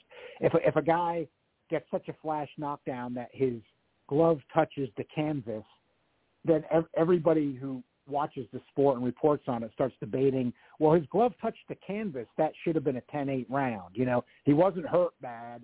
His glove barely touched the canvas. Or another one where the guy gets uh, staggered just a bit and he touches the rope and people are saying that's a knockdown. It should be a 10-8. Here's what I'm saying. That was nothing like the Valenzuela knockdown of Colbert in the first round. Saturday. And, and I'm talking about there's other fights with those examples as well. You know, if you get a knockdown like that, and then you dominate, including the, the, the shots round. after too, where he was in big trouble. He was in big trouble, right? I mean, you can't tell me it, it's ludicrous. You can't tell me that you should score that round the same as one of these. And we had a perfect example, even though this was he got staggered more than you'd usually see in a situation. The fight we just talked about when you had Crowley and we were debating whether his glove touched the canvas or not, and then that was going to be a 10-8 if it did touch the canvas. I mean, again, that was nothing like the trouble Colbert was in, in the first round against Valenzuela or the knockdown he suffered. So tremendous heart by Colbert. It was amazing he made it through the round. He had to show tremendous guts, but you know you you, you can't have a you can't have a scoring system that is logical and say that that kind of a round is the same as a flash knockdown when a guy's glove touches the canvas and then all the fans and commentators uh, and reporters want to say that's a 10-8. Um, it, it's idiotic. It doesn't make any sense. I mean, that, then that should be a 10-9. You know what I mean? Like, it, we're, we're, we're getting to where it doesn't make any sense. So I thought Valenzuela should have had a 10-7 there. Um, Colbert somehow hung in there, could not box. I mean, another fight, second fight in a row for him that his defense wasn't where it had been before that, but but this was like a fight for survival. So can't even fault him. He's in with a much taller opponent who can punch. Um, I, I would say he hung in the fight, but he really was continuing to get staggered. He wasn't really winning a lot of rounds. Um, but again, I don't even think Colbert got as much credit for as hard as he should have gotten because you look in then as we're going a few rounds down the road, and when Valenzuela caught him with another huge shot, especially, it caught Colbert right in the eye. I mean, it wasn't even a thumb, but I mean, there's no way he was looking for a way out or, or you know exaggerating or anything. I mean, he got hit with another bomb right on his eye, and you just saw him immediately like you know blink in the eye and having trouble with the eye, and he still made it through that. You know, to go the distance, and the guy was giving it all he had the whole way. I, I mean, the effort to me was tremendous because it, it took tremendous courage for a non-puncher who normally boxes like that to just try to come forward and throw shots to win rounds. And he did it, and he did win some rounds. But then you get, you know, even in the final round, Valenzuela hurt him at the end. That should have been enough to get him the round. I think you did agree with me on this, you know, on, on Twitter. But you know, curious to get your thoughts on it too. I I just don't see, you know, I, I thought there was another round in there when Valenzuela was hurting him. I thought he could have been got, got a 10-8 without a knockdown. Um, and then even all that said, even if you, you didn't give the 10-7 like I thought you could get, and then another 10-8, no no way Colbert wins six rounds of that fight. Uh, and then somehow he gets his hand raised at the end, and that's something where you know draft. But this this is a totally logical tie, and we have to talk about this stuff because DraftKings was a sponsor of the card. Okay, you know there was betting segments during the pay per view. I'm fine with that. I think it helps the sport. But here's what worries me for the sport.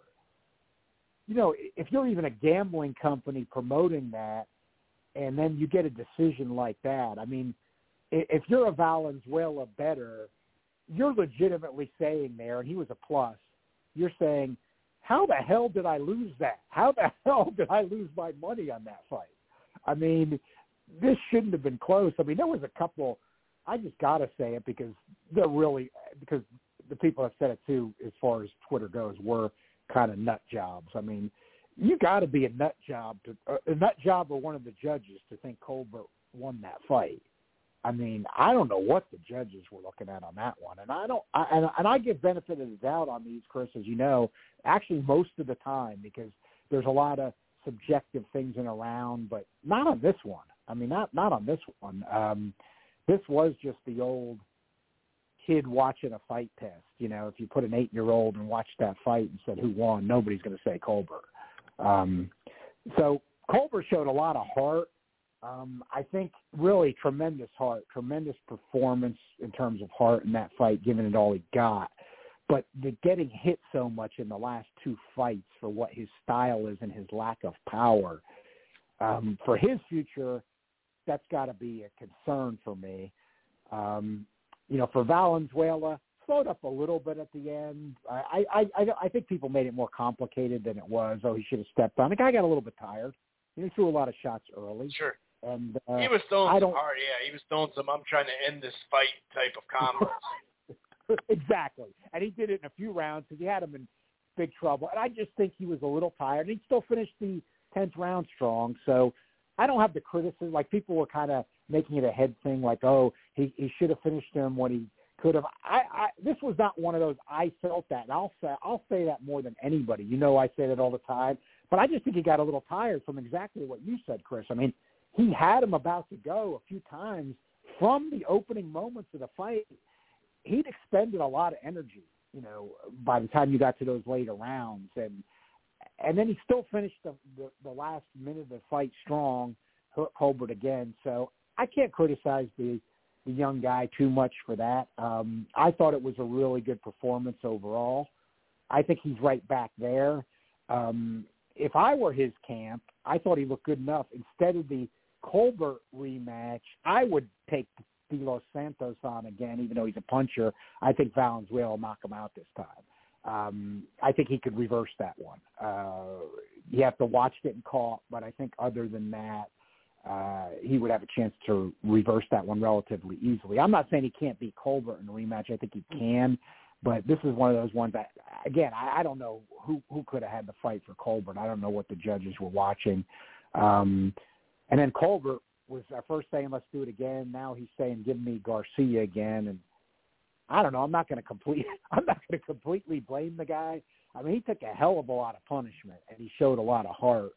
Um, I don't know if he needs that again.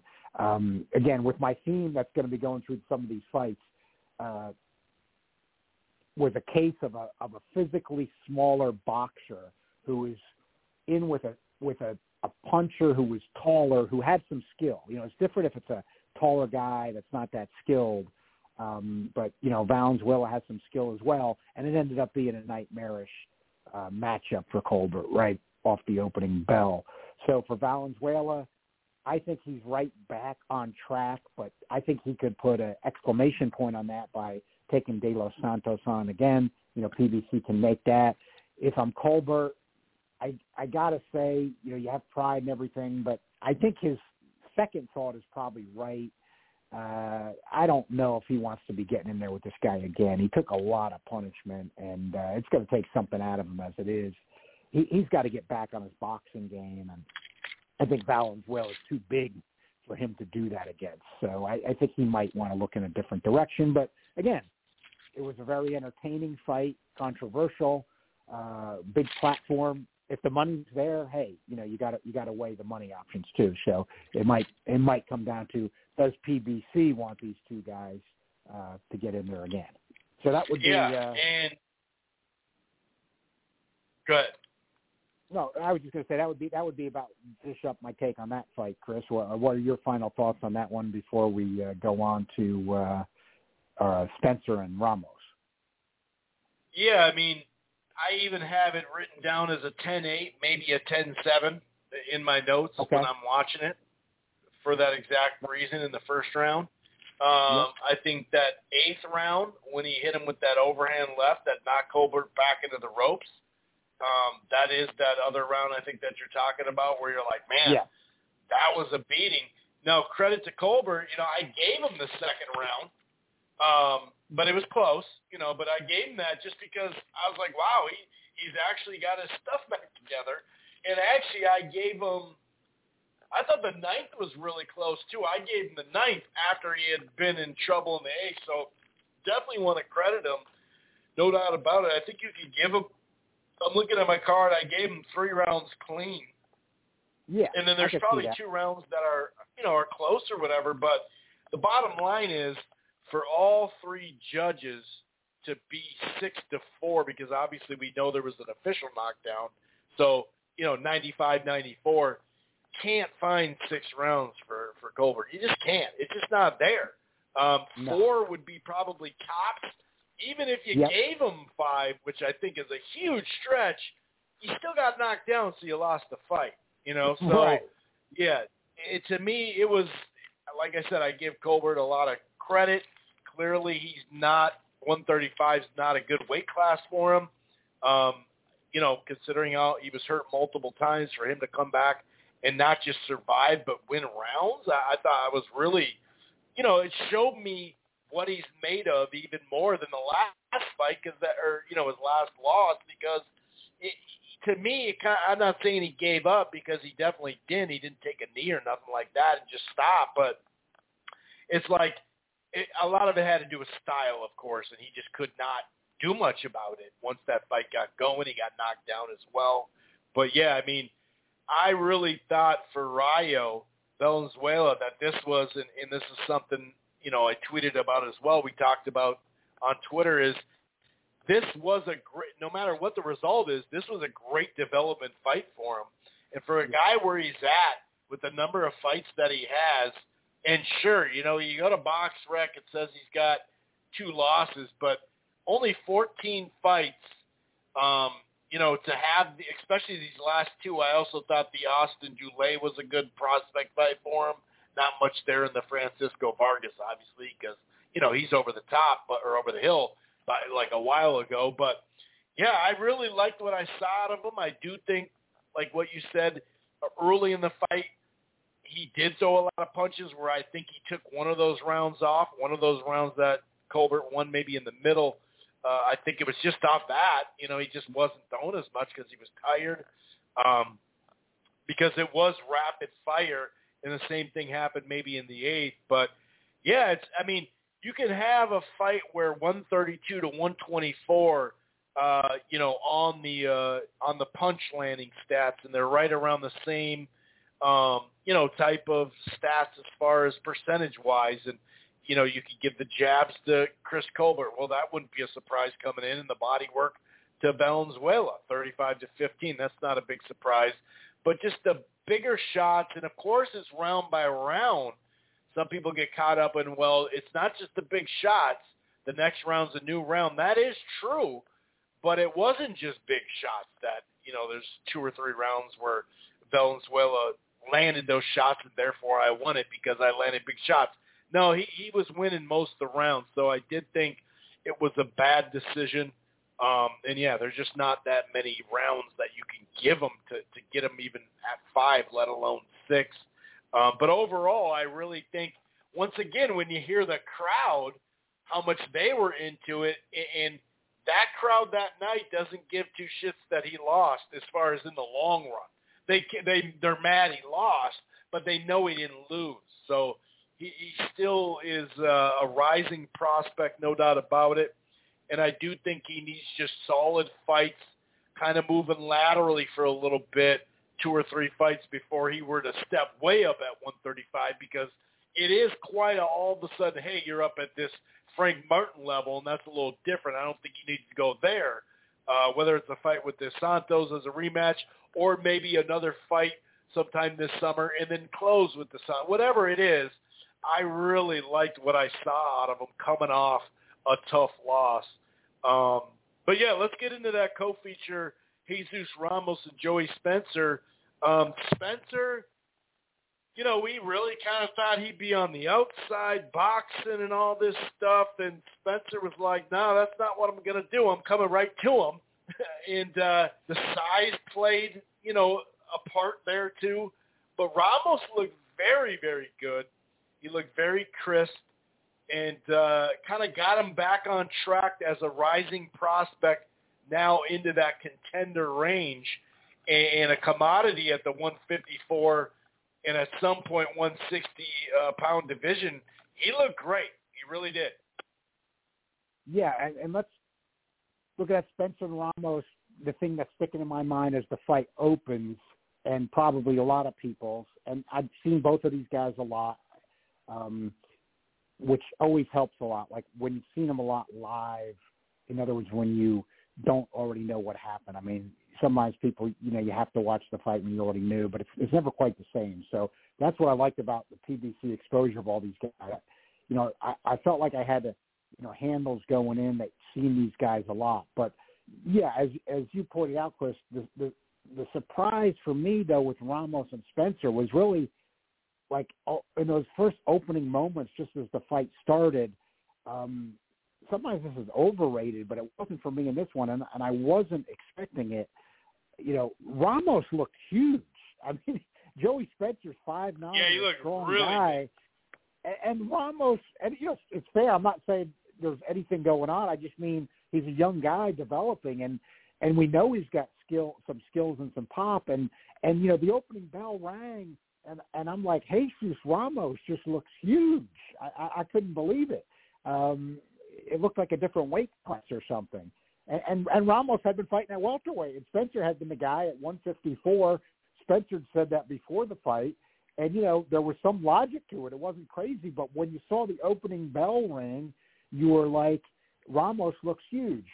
Uh, as you correctly said, you know the way Spencer had been fighting recently, and you know his, his father has been giving him those instructions in the corner, even against this lesser opposition. You, you'd expected he was going to box and that he thought he could box him. And um, one thing I do think's been lost from the fight, though, Chris, is that, um, and I, it, well, I, I think actually listening to Spencer a little bit after the fight, I think he was pretty candid, but I'll get to that in a moment. It, I thought, you know, let's say for the first two minutes of the first round, this has been kind of lost in the whole thing. I mean, Spencer was looking pretty good. Um, it seemed then, you know, what you pointed out correctly, and then this is where I did read Spencer kind of saying even the same thing after the fight himself. He just all of a sudden like decided like, you know, this guy, you know, this guy's too big or or something like I I can't, you know, I can't box this guy or I got to see about coming in and he's got the physical stature and possibly the punching power. Um, his punching power didn't come across in this fight like I thought it might. Um, I didn't think he would stop Ramos or anything like that, but I thought he might be able to get his respect, and he was having trouble doing that. But again, Ramos might be that good too. Uh, so, you know, he, you would think with Spencer's physical stature, um, and you know, I said this before the fight too when you and I were talking that it seemed, you know, earlier in his career, like, you know, he would maybe be a coming forward boxing kind of a guy using his power, uh, you know, maybe some head movement and stuff. Hadn't been fought, fighting that way, had just been pure boxer, and, and then he shut out Salgado, who was coming off a draw with Perella. So, you know, I reached a point where I just thought, well, he, he seems like he's winning fights this way. Uh, this is what he's been working on. So, you know, it, it may be enough. Ramos looked like he'd had a little bit of trouble with boxers against Molina, even though Molina's tricky. Uh, and you know, you can't knock everybody out like people say. It's true. You know, you're, you're not going to have most of, uh, you know, very few. Beterbiev's the only top guy that's got 100% knockout percentage. You know, you, you're not really going to have it. But um, point being that you thought maybe Spencer had been gotten good enough and could do some boxing. It, it seemed to me like, and look, Spencer's in the ring with him. You know, kind of made a calculation, even though he started the, the first two minutes of the first round off pretty well. Like, I, I can't box this big guy. you know, that that's my theme. Like I said, you know, like Colbert got dropped early by Valenzuela. The boxing was out the window, and you know, Colbert's a pure boxer. He he doesn't even have the pop equivalent at 135 that Spencer does at 154, but he had to he had to start coming forward. You know, to me, there's kind of some similarities, but what we saw there um, which you know his father did correctly point out in the corner. Um, you know, when Spencer was coming in, then he just came right in with his head. You know, he hadn't been doing it in recent fights. He did it early in his career. Earlier, he still pretty early in his career, but but the very beginning. But in recent fights, and you know, in a step-up fight like Salgado, he he was just purely boxing. You know, he wasn't coming forward at all. So he caught a bomb right off the bat. And um, one thing Spencer did say post fight that that I think maybe the people that didn't like Spencer weren't taking into account. Yes, did Spencer uh, have to make a mistake and get caught with that bomb by a very good fighter in Ramos? Uh, I might add. Yes, but you know when you get caught with a bomb like that, just like Colbert, I mean you know, who got also got caught with a huge bomb. I mean, you're you're not necessarily the same after that. You know, you're still fighting on heart and instinct. But uh, Spencer did say that after the fight that uh, you know he he after getting caught with that bomb, you know, it, it wasn't it wasn't the same it wasn't the same for him after that. So then he didn't seem like he knew what he wanted to do, but he was showing heart. And, and Ramos, what was impressive about Ramos, in addition to his offense and size, was he was not defensively irresponsible. You know, his corner did point out a couple of moments when Spencer was winding up with the big shots and catching them. But, you know, when you look over that full seven rounds, that didn't happen a lot. You know, most of the time, Ramos was blocking those shots and not getting caught clean. He did have the moments he, he where he did, but most was a tight defensive performance. And and they said he he prides himself on his defense, and and you saw that in this fight. Where maybe you didn't have to see that in other fights he was in, but that that defense for a guy you know his size and who has the offense he has that that was pretty tight. He had moments he got caught, but not much over the seven rounds, and that made it a tough night for Spencer. But uh, Spencer showed a lot of heart. Um, you know, at this point, you know, eventually his father stopped it, but you know, at that moment, Spencer wasn't in any imminent danger. He'd taken a ton of punishment over the course of the fight. You know, I'm not going to argue that, but but he was firing back bombs when they stopped it. Um, you know, so I think that that's kind of a segue into the corner. You know, Spencer apparently in recent fights he, he'd been training in California, but his dad's still the lead corner guy. And you know, we talk about this in boxing a lot, Chris, and I guess it cuts both ways. You know, with with dads in the corner. You know, we've all seen this a lot if you follow the sport. You know, you I guess you can't necessarily categorize them all together. You see some dads who then throw the we we've seen them have the guy take the son take too much punishment. You know, just be delusional about how a fight's and keep sending him out there. And then we have other uh dads who you know that they're they're they're worried about the the son taking risk all the time you know or or they they don't want him you know nobody wants to get hit or should they want their fighter or son to get hit? You know we know about the risks of boxing the the permanent brain damage and everything and you know taking shots is never going to be good for you. So you you're not you're never going to fault anybody for not wanting their fighter or their son to take shots but then I'm tying back into the style thing. You know, we, we again, you know, it, it's it's a it's really a tough question because you know you got to live the rest of your life, and you you're dealing with your brain. But you, you've seen Spencer's father telling him to box. You know, even against these lesser opponents. Like, look, it was a shutout, but when he fought Eric Martin, who had beat Mielnicki in that big upset, you know, Eric Martin literally has no KOs and you know Jerry Joey Spencer boxed Eric Martin and shut him out. I mean, I'm not saying that, you know you get my point. Like I'm not saying that's bad, but Eric Martin had no KOs. you know, I mean, if you you know if you can't you know if you can't come forward on Eric Martin, if that's not part of the strategy, I mean, when when is it part of the you know when's it when's it part of the strategy? And and I'm saying that because you know Spencer you know, he, he's five nine. You know, he's not he's not that tall, that type of a thing. You know, he's got he's got decent boxing skills, but you know, even when he's boxing, it hasn't really been high volume and that type of thing. And you know, he's shown moments where he, he looks like he could punch. Um, my conclusion for him for the future is, you know, they, they got to realistically figure out what he's going to be style wise, because I think where he's not getting a break, uh, you saw Deuce Ranger Rollins tweeted out, and I'm pointing it out just because it was a good point. I mean, you know, Jesus Ramos might beat everybody in that division except for Jermell Charlo, and it's not an exaggeration. So, um, you know, you you know, we let's wait and see. You know, in, in other words, if Jesus Ramos turns out to be that good, you know, was Joey? I mean, and, and I'm not saying he looked good, but still, you know, was Joey Spencer's loss then that bad? You know, I mean, he was still firing back when his corner stopped it, um, even though he wasn't winning right. rounds. There's no doubt about that. But you know, we don't know that yet. These are the things we don't know. But what I'm saying is, I think there's an opening for him there. That if Jesus Ramos turns out to be that good, you know, this loss might age better. But they got to figure out realistically what he's going to be, because we did see in this fight he can't box a guy that big. Okay, that that I think we can say. I mean, I don't think that was all because he got caught. I just don't think he could he can do that.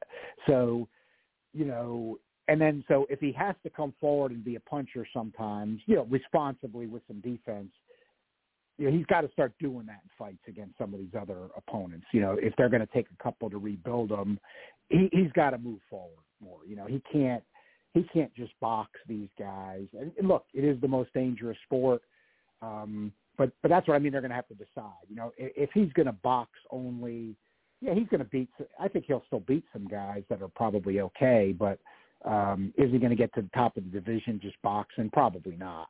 Uh, I, you know, I don't. I don't even say probably don't even say probably. He, he's not going to because he already look what happened with Ramos, and you got guys like Fundora out there uh, for as long as he's at 154.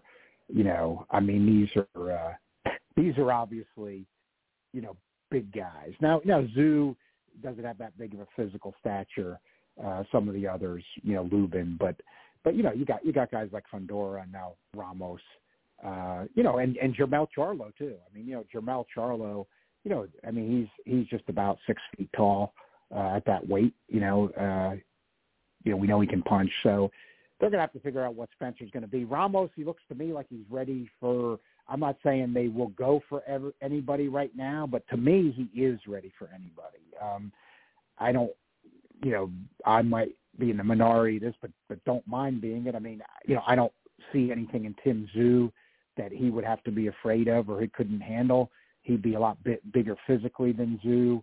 Um, so you know, I, I think Lubin, you know, the durability's a little bit of a question, even though he shot a lot of heart against Fundora. Fundora's a tough style matchup for anybody. But uh, you know, Ramos getting bigger and bigger.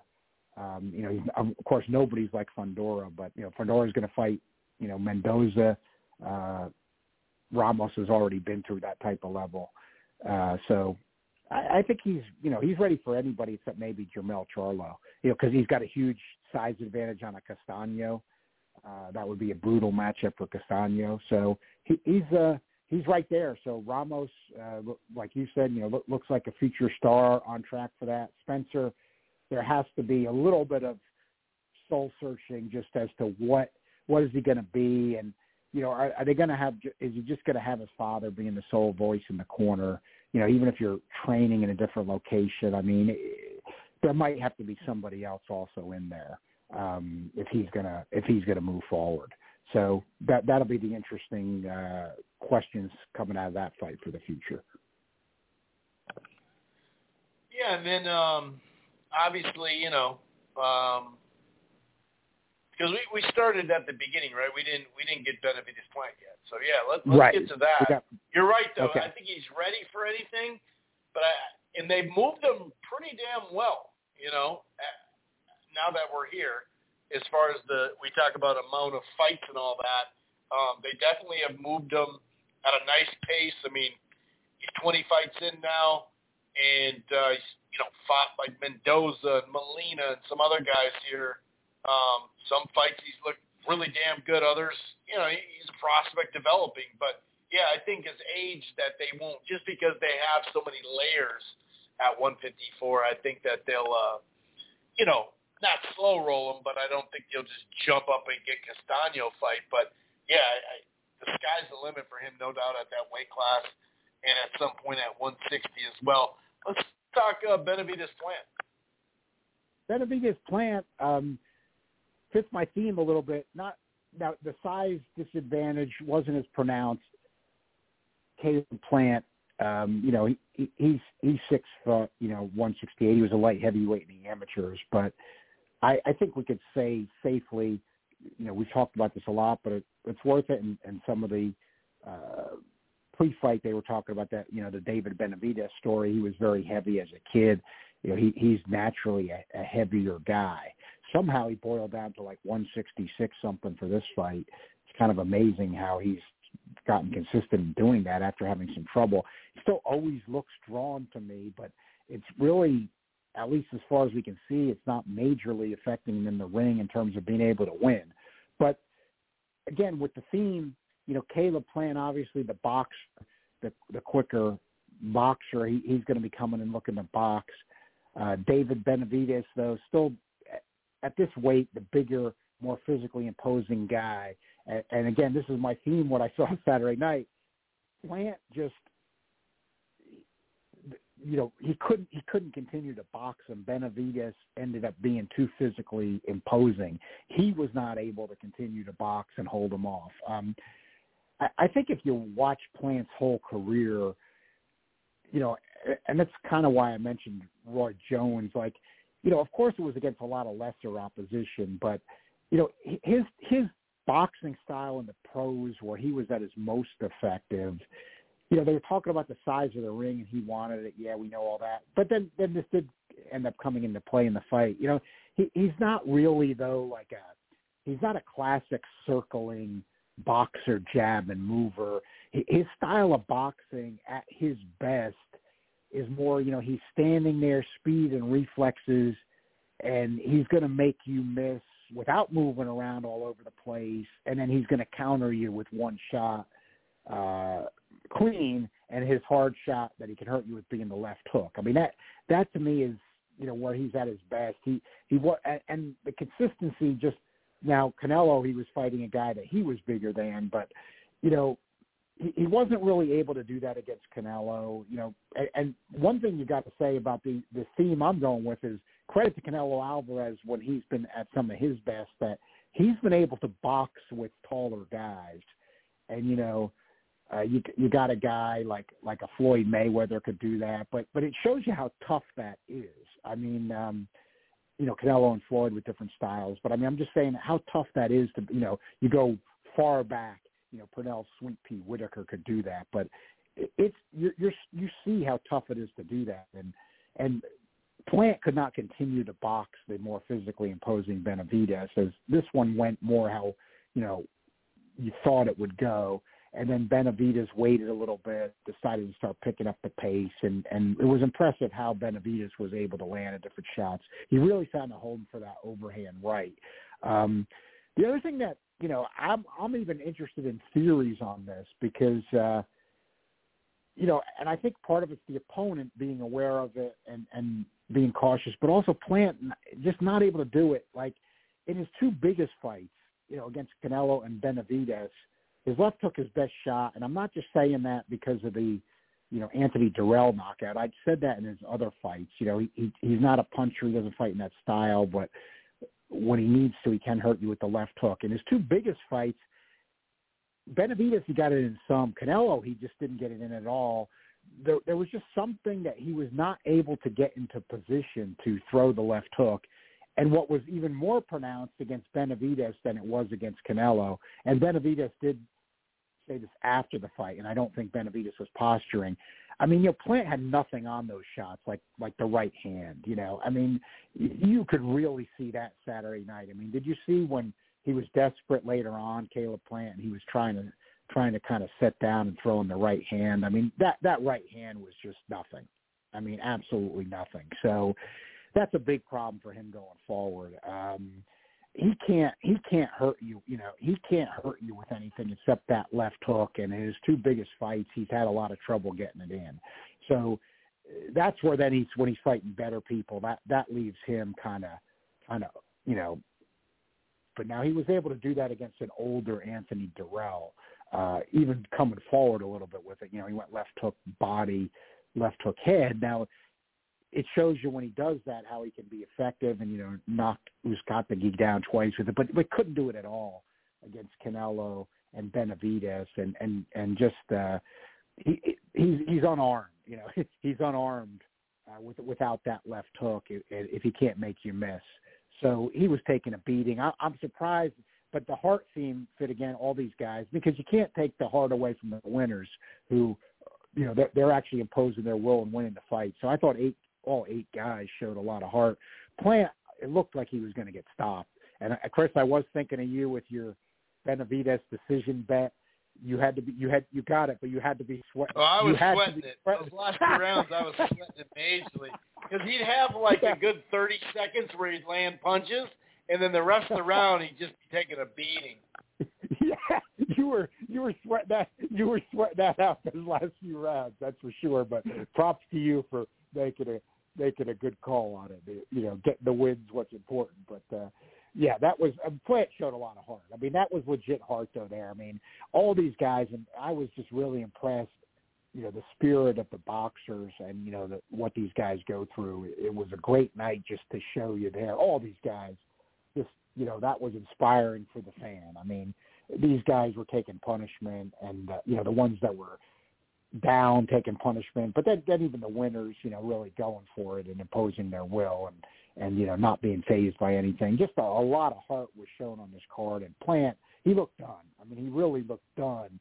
He, he you know, and Benavidez can punch. You know, he, he can punch. He's got a really good offensive skills. So that was a lot of heart hanging in the distance, but you know he wasn't winning the fight at that point. That was just out of pride.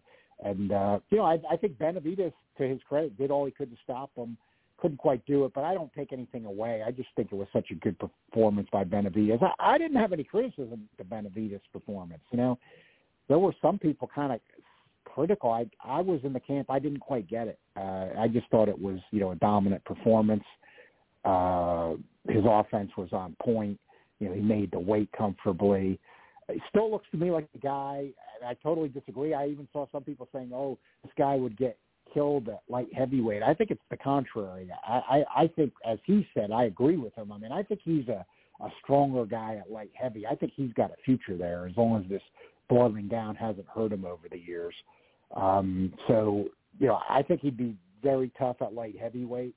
Um, you I know, agree. When you look at that, when you look at that division, except for the very top, I mean, um, I don't think he he had he would have anybody not saying he'd be afraid of anybody, but uh, well, really, he doesn't match up bad with Bivol style wise either, because you know he he's got volume, and you know Bivol will be that jab jumping in and out, but you know facing a guy who's got some skill with high volume that could give him some trouble, and you know Beterbiev, you know would be very strong. He was a heavyweight in the amateurs, but he's getting old. He showed some vulnerabilities against Yard. I didn't think Yard was.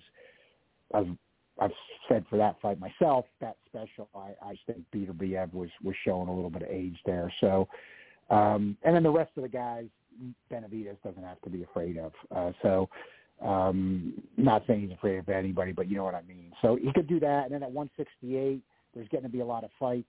Uh, tie in with what you were saying before. Um, one thing I look at a little differently. I think they, you know, if PBC wants to put the money on it, they can make it. But I maybe I'm looking at it even a little differently than them.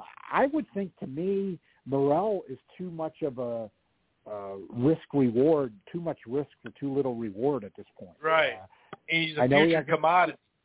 Right. I know he hasn't had many fights, but I mean for Benavidez, I mean I I think that you know this guy is a Yeah. is a, a huge talent, huge skill level, good size. You don't want to be, you know, if I'm David Benavidez, kind of, you know, you know how boxing goes like that. Even though he hasn't fought Canelo yet, but he's kind of like on the top of the world type thing now. You know, the headliner on a very entertaining pay per view with a good crowd, um, an entertaining fight that people liked. Um, he's kind of like on top of the boxing world right now, so to speak. You know, do you want to risk that with a David Morrell, who's no no real reward, but but there's probably a lot of risk there, especially for the name he's got. Um, I don't think so. Um, Andre, I think at this stage would be less risk. He's got some tricky style, but I don't know if he would throw enough against uh, Benavidez to be able to, uh, you know, really threaten him that much. But you know, Right. would, would be interesting. Um, you know, I think if, there is some pressure on Canelo, but you know what's good about what when PBC, what you gain when you put like a Plant and a Benavidez together. We haven't seen the numbers yet, but but I'm thinking relatively speaking, when you you consider that ESPN tried to throw a card out there and there was Final Four action gone uh, on, um, I w- I'm going to just guess that these numbers will be solid for that situation. Uh, and then, you know, at that point, you start to build your own commodities because if they are solid, then if you're PBC, you start saying, well, maybe we, you know, pair Benavidez up with a, a relatively attractive opponent and a good undercard again. And, uh, you know, we just keep building him up. And, and even though Canelo is uh, the money guy, we don't worry about it, you know. Um, it can happen. It's happened before in boxing. I mean, you know, look, like we've talked a lot of times, but it was key. You know, um, he had to have the door open, but still, then you know, Floyd Mayweather, he fought Oscar De La Hoya, and then on his own, you know, he he became an attraction. And and you know pulled the biggest numbers ever, as as you were correctly mentioning. Um, now this would be a little different. It'd be like kind of Benavidez building on his own, but he just fought Plant, who who was in with Canelo, and you know those numbers were good, and you know Plant had had gotten some good you know FS1 ratings before, so you know he's been seen, he's had exposure. You know that that can kind of mushroom and and build up, and and all of a sudden it may seem like it's overnight, but a, a guy's a draw. So um, Benavidez is in good position now. You know, if if it, if Canelo's not going to fight him, then PBC's got to figure. You know, they're probably looking at it like Morrell is an attractive opponent. And again, if they put enough money on it, then maybe Benavidez take and Morrell take the risk. But um, I'm just wondering if they might try to figure out another direction uh, for Benavidez that while he's waiting to possibly fight Canelo, uh, he doesn't quite have to take as much risk uh, because you know that is looking like a, a big potential fight. I mean, that that's a fight that sells in the U.S. I mean, you know, I, I don't. I don't think Bivol Canelo, you know, since you mentioned it, Chris. I mean, Canelo, he's a prideful guy. He might go for avenging it. Don't blame him, but you know, I got to say because it's just the truth. I, I don't think it is being unfair. I mean, look, if you're really, really going to be honest about it, I mean, Bivol is not entertaining. I mean, he's just not. I mean, you know, you can talk about the skill. Um, you know, nobody's going to argue that that he's he's skilled and not getting hit and you know landing some punches, but KO percentage is just dropping markedly. He's he's not stopping anybody. He's not dropping anybody. Um, and you know he's he's in his 30s now. You know, you know, almost you would think maybe somebody's going to say, "Yeah, let's wait on this guy a little bit," because his offense is getting Bivol's offense is just getting so anemic, even in these wins, that um, I, I've noticed this in all my years watching boxing. When you get sometimes when you get a boxer like that, and then the reflexes just slow a little bit, and then that offense just kind of shrivels. Then they go from being the boogeyman of danger to all of a sudden there's not that much there, you know. Um, like it, it seems like it's an overnight thing, but it happens. I'm not saying that's happening to Bivol in his next fight. I'm not predicting that, but I could see that maybe, you know, a year or two down the road. Um, so, you know, does Canelo want to go for that fight? I mean, it's not a big. I don't think it's a big U.S. seller. I really don't. Um, that you know, even though Canelo lost to him, I, don't think it's that big of a seller. I don't think it's got that kind of crowd appeal. I don't think Bivol's built that kind of name up in, in the U.S. Um, so I, I don't know. I mean, you know, Canelo has a certain level of selling. So I'm just saying, you know, maybe the Benavidez, you know, that's the that's probably the bigger fight at this point. Um, I'm not even say probably. I think it is. I mean, hey, you know, look, there there's no, as Al pointed out, it's, it's true. Well, I mean, it there, definitely no, is because we already saw Right, their first pay per view numbers. Yeah, there there's no um there's no I mean look, Haney's the real lightweight champ, but you know, Tank and Ryan Garcia are gonna fight at one thirty six and it's gonna be huge. So you know, just saying that I mean, you know, look, if Canelo's gonna fight Benavidez, of course you have all the one sixty eight belts there, but I'm just saying like outside of the belts, I'm saying like I don't think it's gonna not sell because Canelo's not avenging against Bivol. Um you know, I, I'll give Canelo credit for pride if he wants to do that, um, but he's gonna have to throw more punches. Uh, you know, the Be- the Benavidez is a is a big sell, but the mystery to me about Canelo is I'm not saying he's not getting paid, but I've said it repeatedly. I think it's a good point. I'll keep saying it. I don't know if it's him or his team or both. He he just doesn't seem to be as concerned with his U.S. marketability as he should be. You know, with all the time he spends in San Diego, all the fights he's had in the U.S. You know, of course, the the Mexican Mexican American fan base. Uh, you know, in the U.S. Um, he just doesn't seem to be that focused on that. Um, you know, he's fighting. You know, it's in Mexico, but he's fighting Ryder. You know, Ryder doesn't bring anything additionally. You know, in the U.S. or you know to the Mexican or the Mexican fan. It's because it's Canelo, but he's not an opponent that brings anything. And Canelo's been fighting those kind of guys a lot. We know that it's true. Um, and you saw when he fought a U.S. guy in Plant, the pay per view numbers w- were strong. So, but again, it doesn't seem to me to really concern him. So, uh, why I mention that is because that to me directly relates to a Benavidez fight.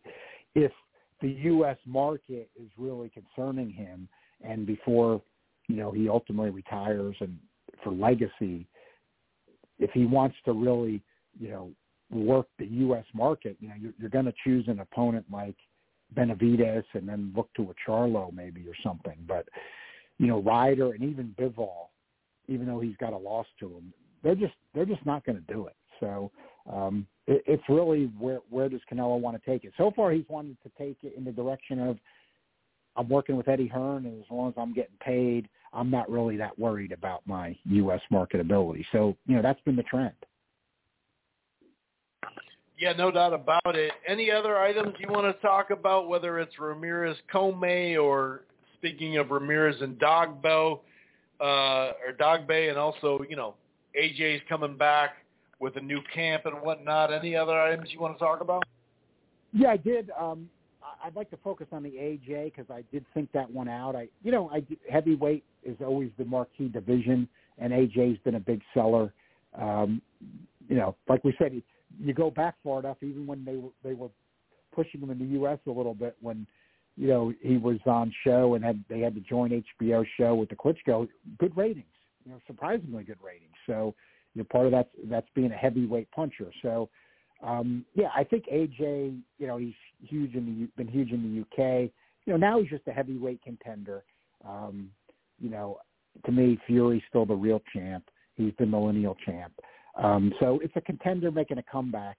I, I there are interesting things to me about Glenn fight with Joshua. I thought a lot about it. Um, you know, there's there's a lot of on both sides of this. There's some significant factors. I think since you know Franklin's was kind of an unknown until really the, the Dillian Whyte fight, even though he'd had uh, ShoBox appearance. Let's face it, to most of the boxing world, he was an unknown. I, I think it's worth getting into what he brings to the table in this fight. Um, I thought he beat Whyte, so so here's what's in his favor. I mean, I, I, I thought he beat Whyte. I thought he should have gotten the decision. Uh, he went over to the UK to do that. So, um, you know, as we were mentioning, uh, you know, with with guys like you know Jorge Lara, who you know they gained the UK experience coming in as a as a, as a B side, but uh, you know that pays off. Then you know they've been through that. Um, so you know surprisingly, you know Jermaine Franklin's been through that. So um, he, now he had no real higher level experience before that. Now he he's, he's fought in the UK. He's got some high level experience. Um, you know, I always think Dillian Whyte is more of a guy at heart who's made the most of what he has in talent, but you know, he, he is a legit top 10 heavyweight, so you, you've got to be fair there. Um, and I thought he won that fight. But now, now here's the, the downside for me to Franklin. Um, and this is, I think, what Eddie Hearn and his people selecting opponents are looking at. Um, you know, Whyte, by all evidence, doesn't take that good of a heavyweight shot. And Franklin was not really, you know, he caught his attention, but he, he never really hurt him. Um, you know, Joshua probably doesn't take the best shot. Some people want to argue with you on that, but I, I just you watch him fight. You look at the Ruiz fight. You know, got dropped by an old Klitschko heavily. Um, you know, first Usyk fight. You know, Usyk not a big heavyweight puncher. Wasn't really taking the shots that well. You know, there's evidence he doesn't take the best shot either. So, um, you know, Franklin though could not exploit that against Whyte and was landing repeatedly on Whyte. Uh, so, you know, that's the biggest question for me in this fight. And I'm not saying that maybe Joshua doesn't get to him earlier, but if if unlike the Whyte fight, if if Franklin can hurt Joshua, I think he's got the chance to pull the huge upset because um, you know, he's got a style similar to Ruiz in that first fight. You know, Ruiz didn't bring anything in the second Joshua fight, but when he came to fight in the first one, uh, he got dropped heavily early, but then he came back and, and his style with the hand speed, moving in on Joshua with the quick hands, the combination, that gave Joshua all kinds of trouble. Um, and, you know, at moments you could see Usyk giving him trouble with that. So Um, I think that Franklin has a style that could trouble Joshua, but the other thing that worries me about Franklin is didn't happen throughout the course of the fight, but he at the end of the, the the last round he did get hurt by Whyte, and I thought that was kind of a bad sign. I mean, Whyte can hurt you with that wild shot, but it was late in the fight, and uh, you know, I thought Franklin was was was up, definitely up in the fight, and and he he did get caught at the end. So, you know, it is heavyweights, but I mean, if you're if you're getting hurt by Dillian Whyte, you you know, and Anthony Joshua, you know, he's got good hand speed. He, he's got the offensive firepower. Um, can can Jermaine Franklin take those shots? You know, indications at the end of the fight with Whyte might be he might not be able to. So I, I do think there's a scenario here where Joshua could get him out of there early. But I do think there is a path to victory for Franklin. And I think it would probably require that he, he's got a little more power there than it showed against Whyte. And then when he's landing those shots in combination like he did against Whyte, that he can hurt he can hurt Joshua. I, I think if that's the case, you know, we could have an exciting fight. But if you look at the way Franklin got hurt at the end of the Whyte fight, I mean, if he can't if he can't take Joshua's power, um, you know, early on, he's going to go out. He's going to go out early.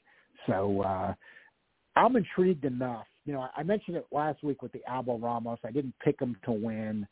Um, he didn't win, but he but he gave it a good fight and he hurt Crowley. I mean, Franklin's such a huge underdog that I see no value in Joshua, you know, for the win here or even the KO. I mean, I think you know I'm not I'm not going to pick him to win tonight, but I I think Franklin's worth a flyer. I mean, with that style because you know he, he can bring a style like Ruiz did in the first fight, but can he punch as hard as Ruiz? You know, Ruiz that he, that weight, you know, when he did land, he's got hand speed. I mean, if he can hurt Joshua, you know, then I think he he can do some things like Ruiz did. Joshua Ruiz won, um, but he's also got to be able to take Joshua's shot, and I think that's a question uh, the way he finished the fight with Whyte. But I think as a flyer, I'm going to pick Joshua to get the KO because I'm I'm concerned about Franklin not being able to punch hard enough from what I saw against Whyte, and that he had trouble taking Whyte's shot in the final round. He was in some trouble. And I think that's what Eddie Hearn and his team are looking at.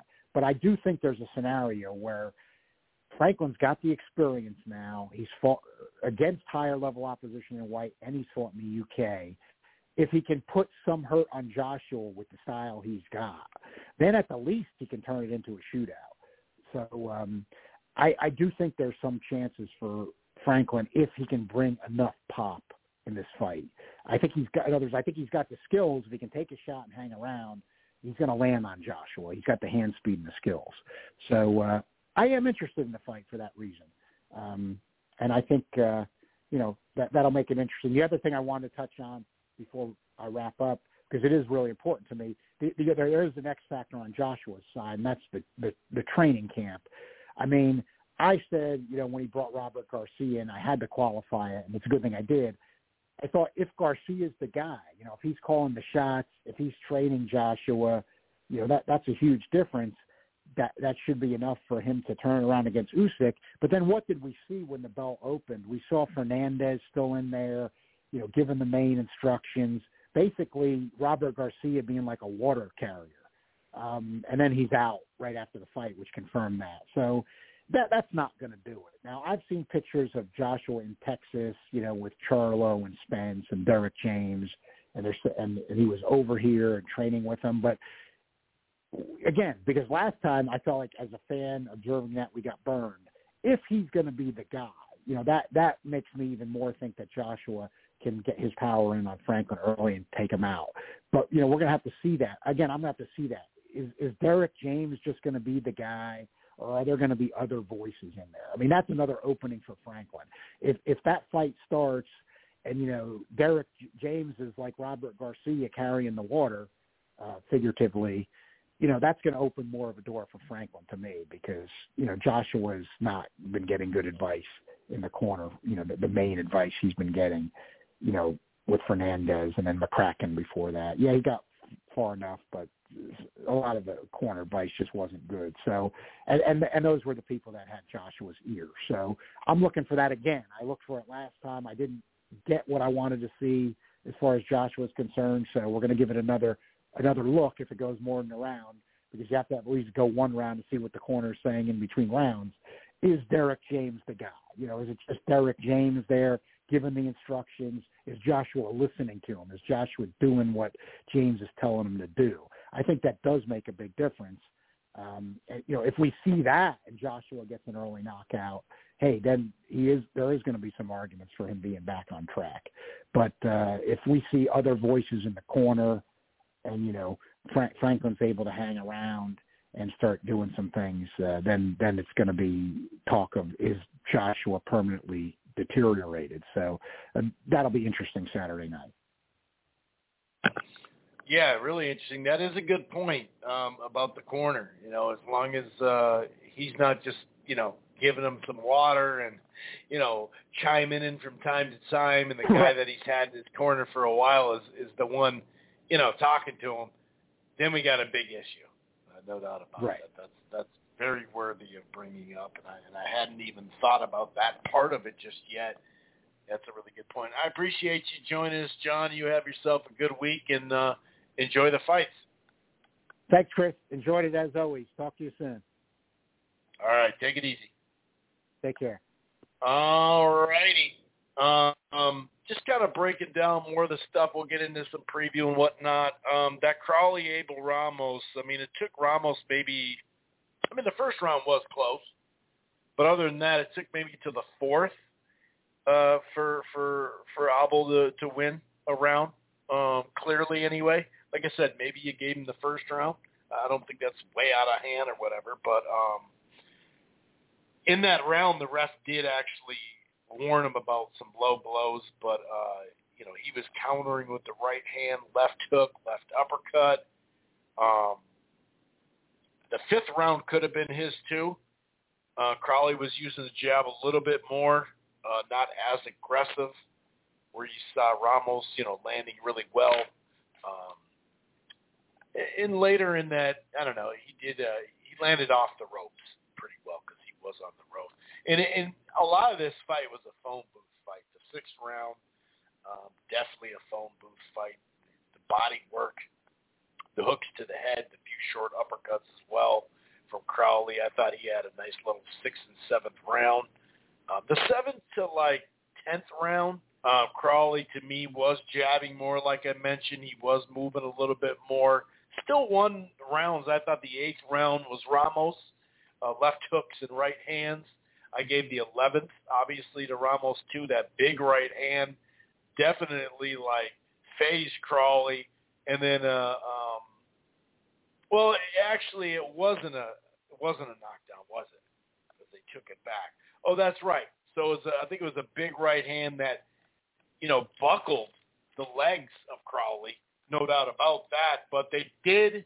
The only thing I didn't like about like I love the review I like that we have review in Vegas now, but I don't think they need to stop the fight. Like if you look at the NBA, um, they'll change the scoreboard after they've looked to make sure that was a three-point shot. You know, it'll just happen. Or the next uh, timeout, they'll just change it. They do that in college too. So I think you can. My point is, the guy was hurt, and so you, you don't want to give you know, like a major advantage. Now you are giving, you know, so the guy hurt, but then again, you are giving the advantage to a guy that it was called wrong that the gloves didn't touch the canvas. So I get that part. Um, close 12th round, competitive round. I gave it to Ramirez. I thought Crowley won like seven five at tops, eight to four, maybe seven four one, seven five, seven four one.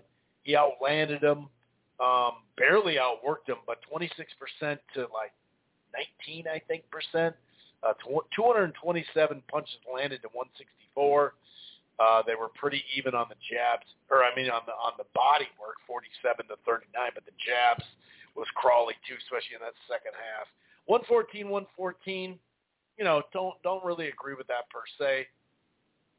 Um, the 115, 113, 116, 112. You know, I definitely thought that that was, uh, you know, a good fight, a great way to start.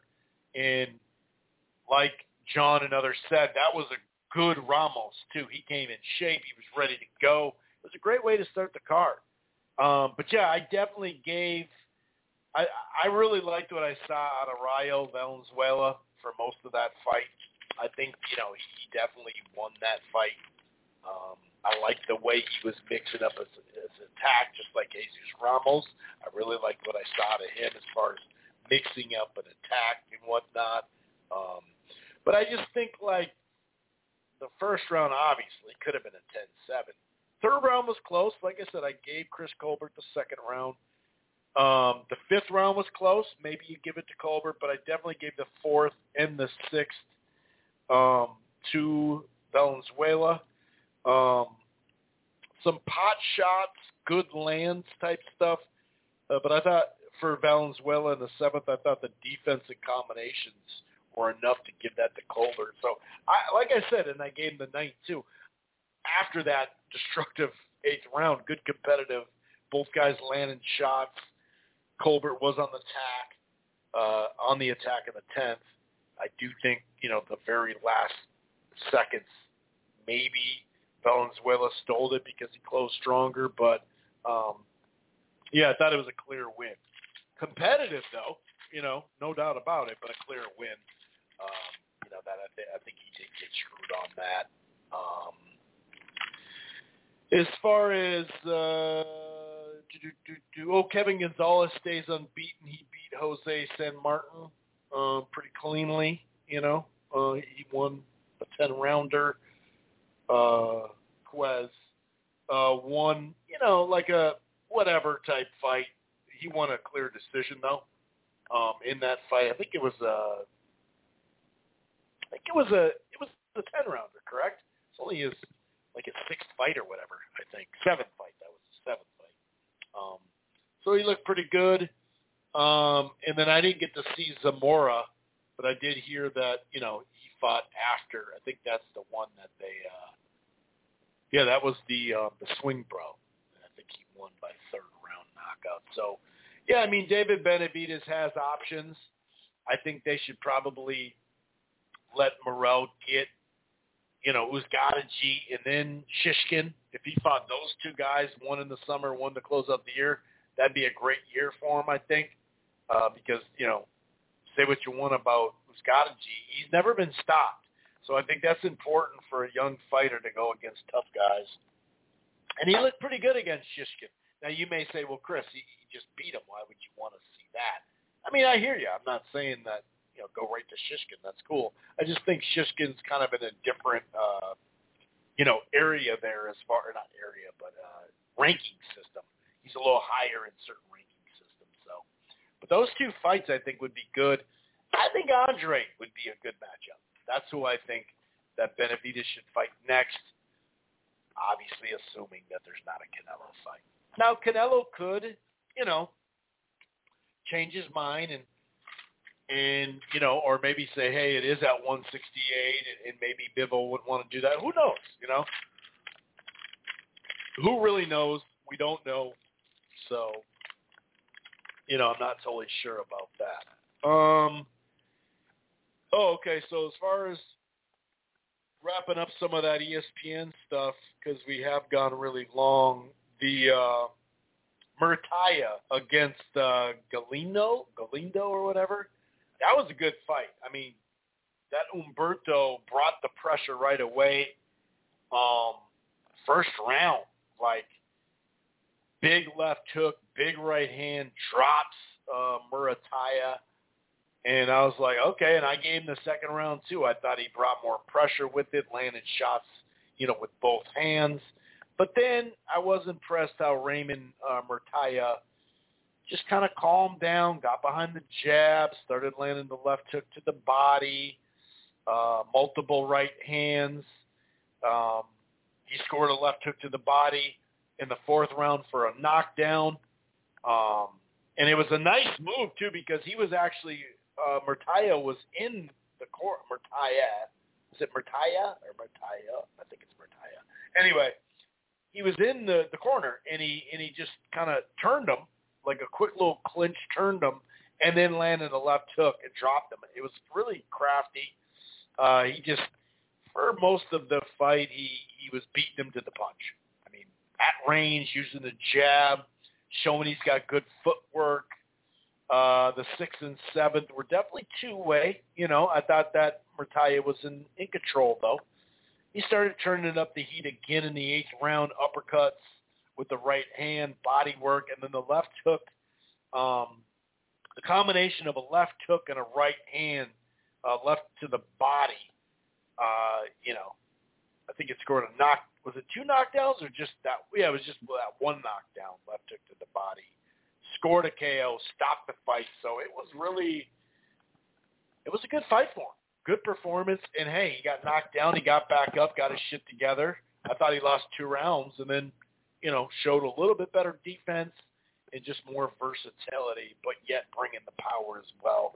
And I heard that now he's got a big fight. We'll talk a little bit about that. He's going to be on the undercard against a, a solid vet fighter, which I'm really excited about that fight for him. So he he had a good showing. Yeah, he got knocked down, but that this might be the best thing for him. Take a little time off, get back in the gym, and then uh, have a big fight May twentieth. Uh, as far as the the main event, Ramirez and Commey, good fight. I mean, right from the jump, it was action out of the gates. You know, it really was. Um, also, uh, Estrada, Estrada, Seniesa Estrada was on the card. Um, she dominated really the fight. Um, her left hook to the body and the head was impressive. Just throwing combinations, just using her wits about her. She dominated the fight. Good fight though, but she was pretty cleanly dominating. Um, but anyway, um, it you know I couldn't give Commey too many rounds. I definitely gave him. There was a close round. I gave him the ninth. You know, um, the tenth was definitely two way as well, but um, these guys were slugging it out, first, second, third. I mean, they they were going at it. Um, so I'm not saying you couldn't find a round in there, but Commey would land like in the fourth round. Midway landed a big right hand, but Ramirez finished better. He flurried back. He was landing hooks to the body, uppercuts, um, hooks on the inside, just in general. That was a close round. Maybe the fourth round you could give to. Actually, I'm just looking at my scorecard. I gotta wake up here. Yeah, the fourth, the fourth and the ninth is what I gave to Commey. Feeling pretty confident about that, especially the ninth too. I mean, he had a very good round. You could say that was his best round. He, it was what 25 to eight was the punch stat, and a lot of it had to do with the jab. The second half of the fight, Commey was using his jab a lot more because by the fifth round, he was starting to wear down. He was spending too many long stints on the rope. Ramirez beating him up, winging right hands, winging left hands to the body. Um, but yeah, I thought Commey fought pretty good. He was showing more life in the sixth and seventh.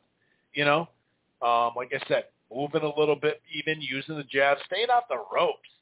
Uh, that was a big thing. Tenth round was a two-way round, like I mentioned too. But then Ramirez left hook, kind of to like I don't know if it's the chin or like the neck Adam Zappa style. I swear it kind of landed there, which, you know, caused the knockdown. He was definitely faded from it. And then Ramirez, you know, had Commey on the ropes, letting off shots to the body and head, and it was a body shot that caused a knockout. So a lively crowd per usual there. Great crowd, good energy, in a good-ass fight, multiple fights. It, was really good, so that was fun. Um, no doubt about it. And then um um Mbilli and Gongora. In Mbilli in Gongora, that was um that was a good fight. That was Thursday night. The commentary though, I mean the whole you got to step around. You got to step around. Do this. You got don't do that. Don't. I mean, he was basically coaching the the fighter and Mbilli. It was kind of weird, dude. I'm not a big fan of that. It reminded me some of those uh some of those uh pay-per-view like discounted pay-per-view fights from uh Puerto Rico years and years ago. Um where ca- the captain's out there, hang on, I got to stop talking on the mic and screaming at the, you know, screaming at the freaking fighter on what to do. It was a little weird, you know. It's kind of like in the way they were like I understand we all know the A side's going to get a little bit or going to sometimes get a lot more talk and, and whatnot, right?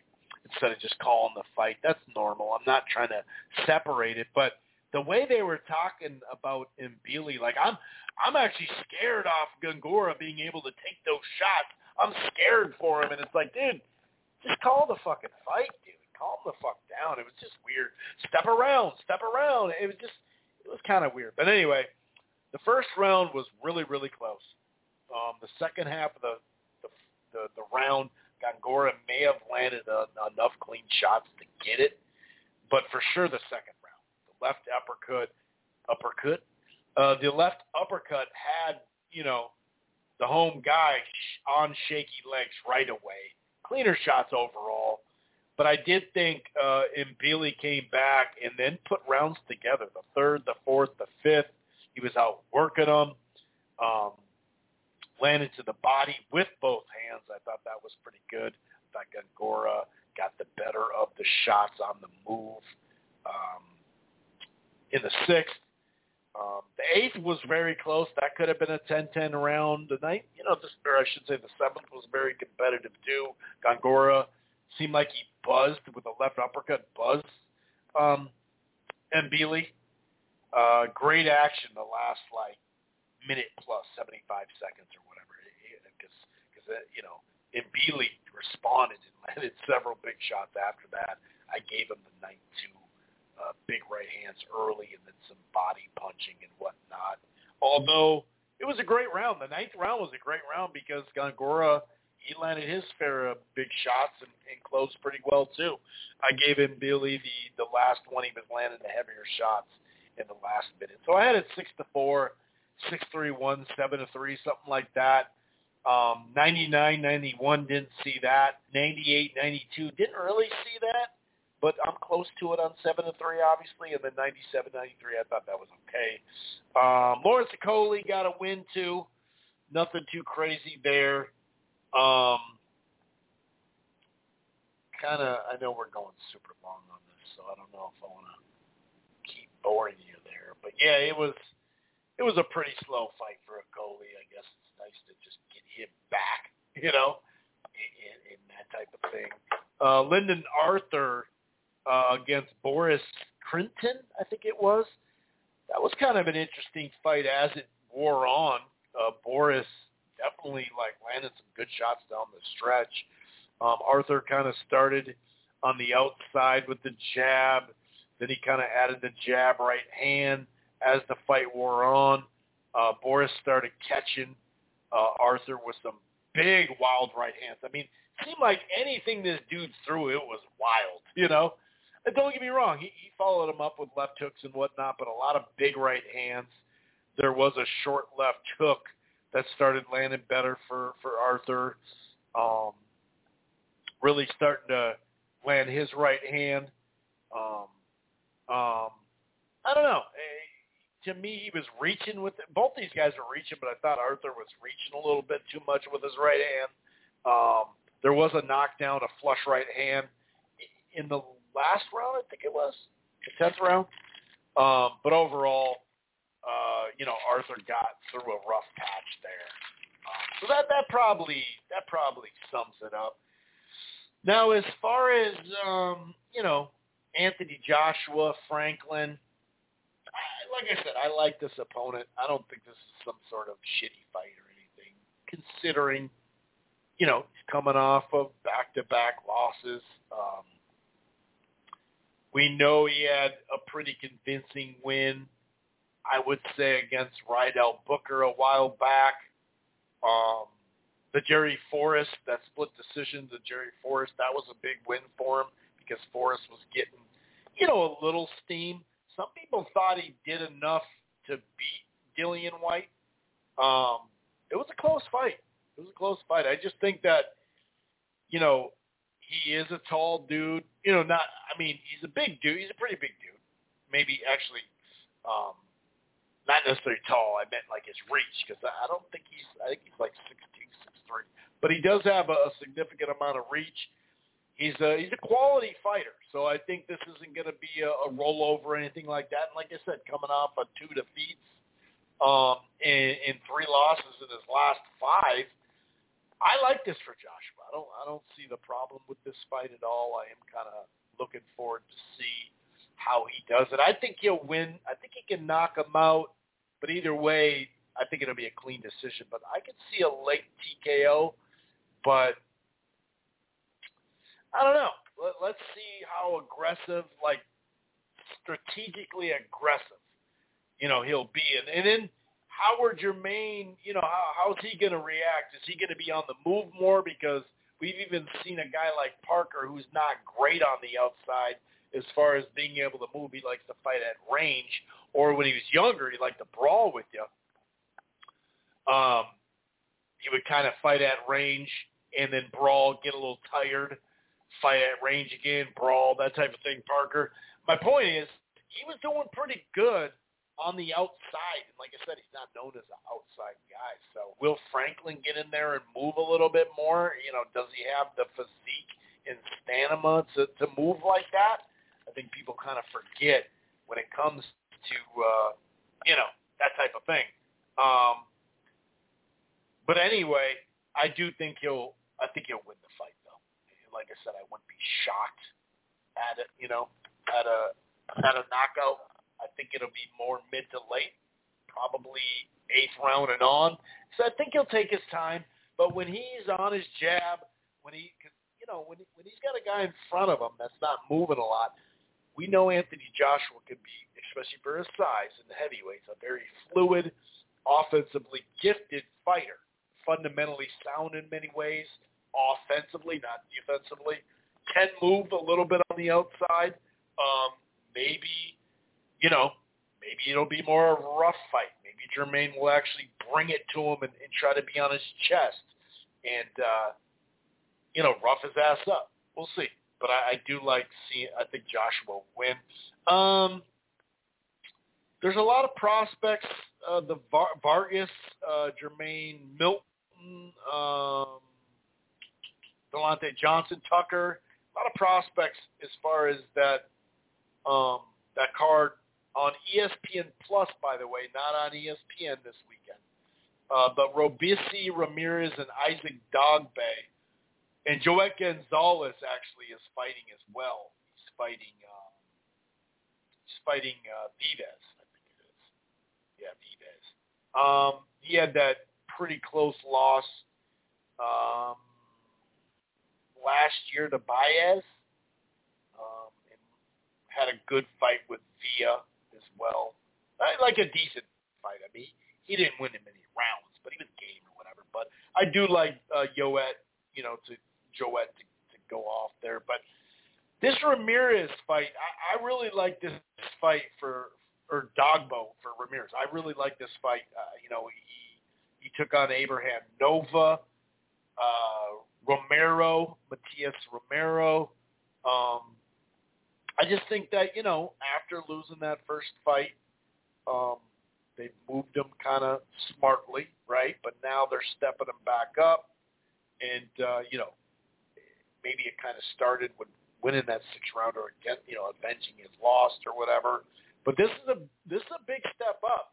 Now Dogboe is a damn good fighter. He's only been stopped once, and that was late. I think that was the 12th. Was it 11th or 12th? I think it was the 12th round against Navarrete.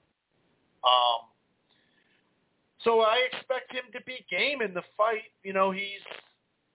It's funny because he beat Avios at that pretty clean, but the Adam Lopez, Diaz, and Gonzalez, all three of those, you know, majority decision, majority decision, and split decision. I w- I don't feel too like I think he beat Diaz. Lopez, you could make an argument he lost to. Some people thought he lost to Joet as well. Um, he's been hanging in there. Let's put it that way. So you know he's got three quality wins. If you want to say that he won all three of those fights, but you know that's boxing. It is what it is.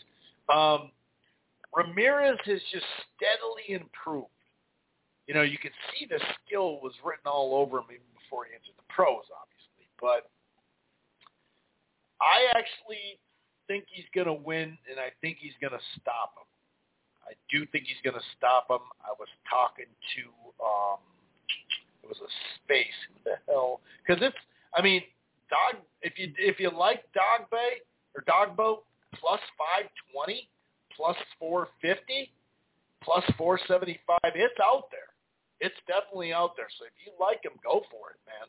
Um, because you know it's got good value. Uh, but yeah, I'd like. I think uh, Ramirez is gonna. I think he's gonna stop him. His hand speed, he, his explosiveness. Bo is definitely on the downslide. I would say.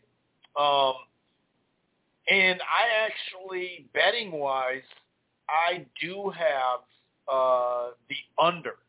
I think it was like a plus. Let me check really quick. I think it was like a plus number. Well, there's definitely a plus number. I think it's plus 124 if I remember correctly. Something's going on with that. Here we go. Uh, ten and a half plus twenty four. Um, so that's a good number.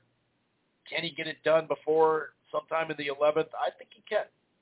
I think he can. I think he will.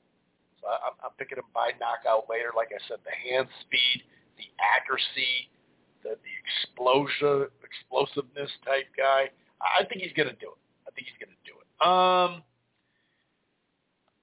about wraps it up on that. We'll just finish with some news. Shouts out to Portland 503 host Sway. He's uh, kind of busy tonight, so he's going to be, he's just kind of listening in. Always, uh, you know, I always respect and, you know, appreciate his support. Um, so we have where to go, where to go, where to go. Shoot. So I'll just go over some fight news, you know, as we get down to the nitty gritty. There's like seven minutes left of the pod, so we'll just do some fight news. We did hear that Haney and Lomachenko is 100% official. May 20th is it it's on pay-per-view. Uh, they will be doing a $60 pay-per-view. And Muratalla, the dude I was just talking about, he's taking on uh, Nakathila the guy who put on a, a good effort anyway um, against Stevenson. Shakur was like, man, that dude could punch. I think where he's at, coming off a fight where he just got dropped, but he came up and looked good. I, I, I like the fight. I like that fight. It's a real prospect fight. By the way, tickets for Haney and Lomachenko at the MGM, they start at $104, and they go on sale this Friday at 1 Eastern, 10 Pacific. So that's high noon here. All right. So make sure you grab them. Really looking forward to that. Um, it's a it's a good card, man. I, I like what they got. Now, it's kind of funky. Like on the surface, it's a little funky because um, you know they uh, they only have three fights on the card, so it's going to start an hour later which is like I said, a little funky. But they are going to have uh, Nakatani and Moloney for that WBO title. That I believe, I believe that's going to be on the broadcast, the ESPN broadcast. Um, so look out for that. So so yeah, there's only three cards. It's a sixty dollar pay per view, but there's only three fights on there. I'm assuming they're going to do it on ESPN Plus as well. I'd assume, by the way, Sky Sports in the UK, they're going to get that. Just a heads up. Um, oh yeah, someone reminded me about the Duncan and Melendez. That was a great fight on Pro Box. Good call. Yeah, that was great. That was great. Um, what's the other fight on there? Why can't I think of the other fight? Oh, uh, Oscar Valdez and Adam Lopez which is going to be a good action fight. I didn't really see this coming. I thought Valdez was going to fight Navarrete, but I guess he wants to have a fight and see if he can get through it injury-free. But there are going to be two fights on ESPN. That's according to reports. Keith Idec reported it as well, and Nakatani and Moloney. The other one hasn't been announced. I'd assume that'd be like the main event of the prelims. So, um, yeah, it's kind of interesting there. Um,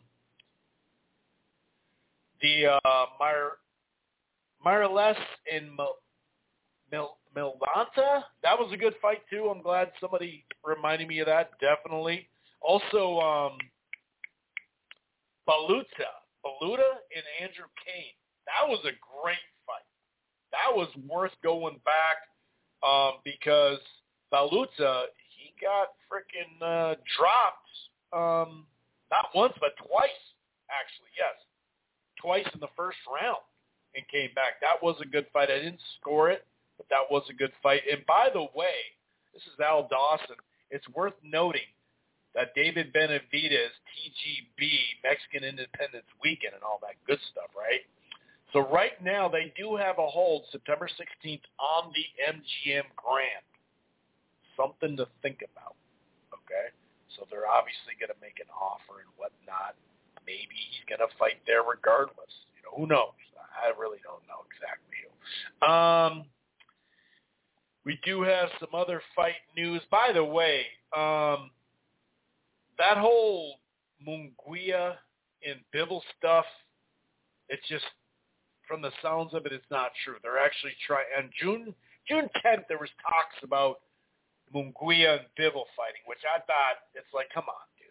Like, so he's going to go up to light heavyweight? It just doesn't make sense. But that's bullshit. It sounds like that they're actually uh, we're not thinking. Uh, Beltran said we're not thinking of Bivol. Jaime has the date with his own for June 10th. Um, they're looking to make that Golovkin fight or something else. So I'm glad to hear that. Yes, we've been talking to Tom Loeffler, GGG's promoter, Beltran. This is from Boxing Scene. The truth is that there have been uh, that there have been actual discussions. We want to close it as soon as we can. We love the fight with Golovkin and all that. So yeah, that's a much better fight than you know the Bivol stuff. And we don't we don't need him fighting Bivol. Like, come on, dude, come on. So yeah, it'll be interesting to see though. You know, if Franklin does uh, box from the outside, um, and then if it gets up close, you know, go for it. Okay, so on one hand, we're hearing Ben Pacquiao. Then we're hearing now Ben Eubank Jr. in Abu Dhabi. But Sutherland said there's no truth to that. There's no guarantee of that or nothing like that. Here's some from Sky Sports too. Lawrence Okolie, who won, um, sounds like he's got an opportunity to jump straight back in the ring against WBO cruiserweight titleist Chris Bylum Smith at a stadium. That would be a great fight, and he didn't take a bunch of damage, so we'll see. Now, um, you know, the Fury Usyk, I don't know. I mean, we kind of know where it stands, but I have no clue. You know, I have no clue. So I'm not going to really get into that too much. Eddie Hearn has stated that they're already close to making that Canelo and Bivol rematch later this year. So I, I really feel like that's to happen. You know what I mean? I feel like that's to happen.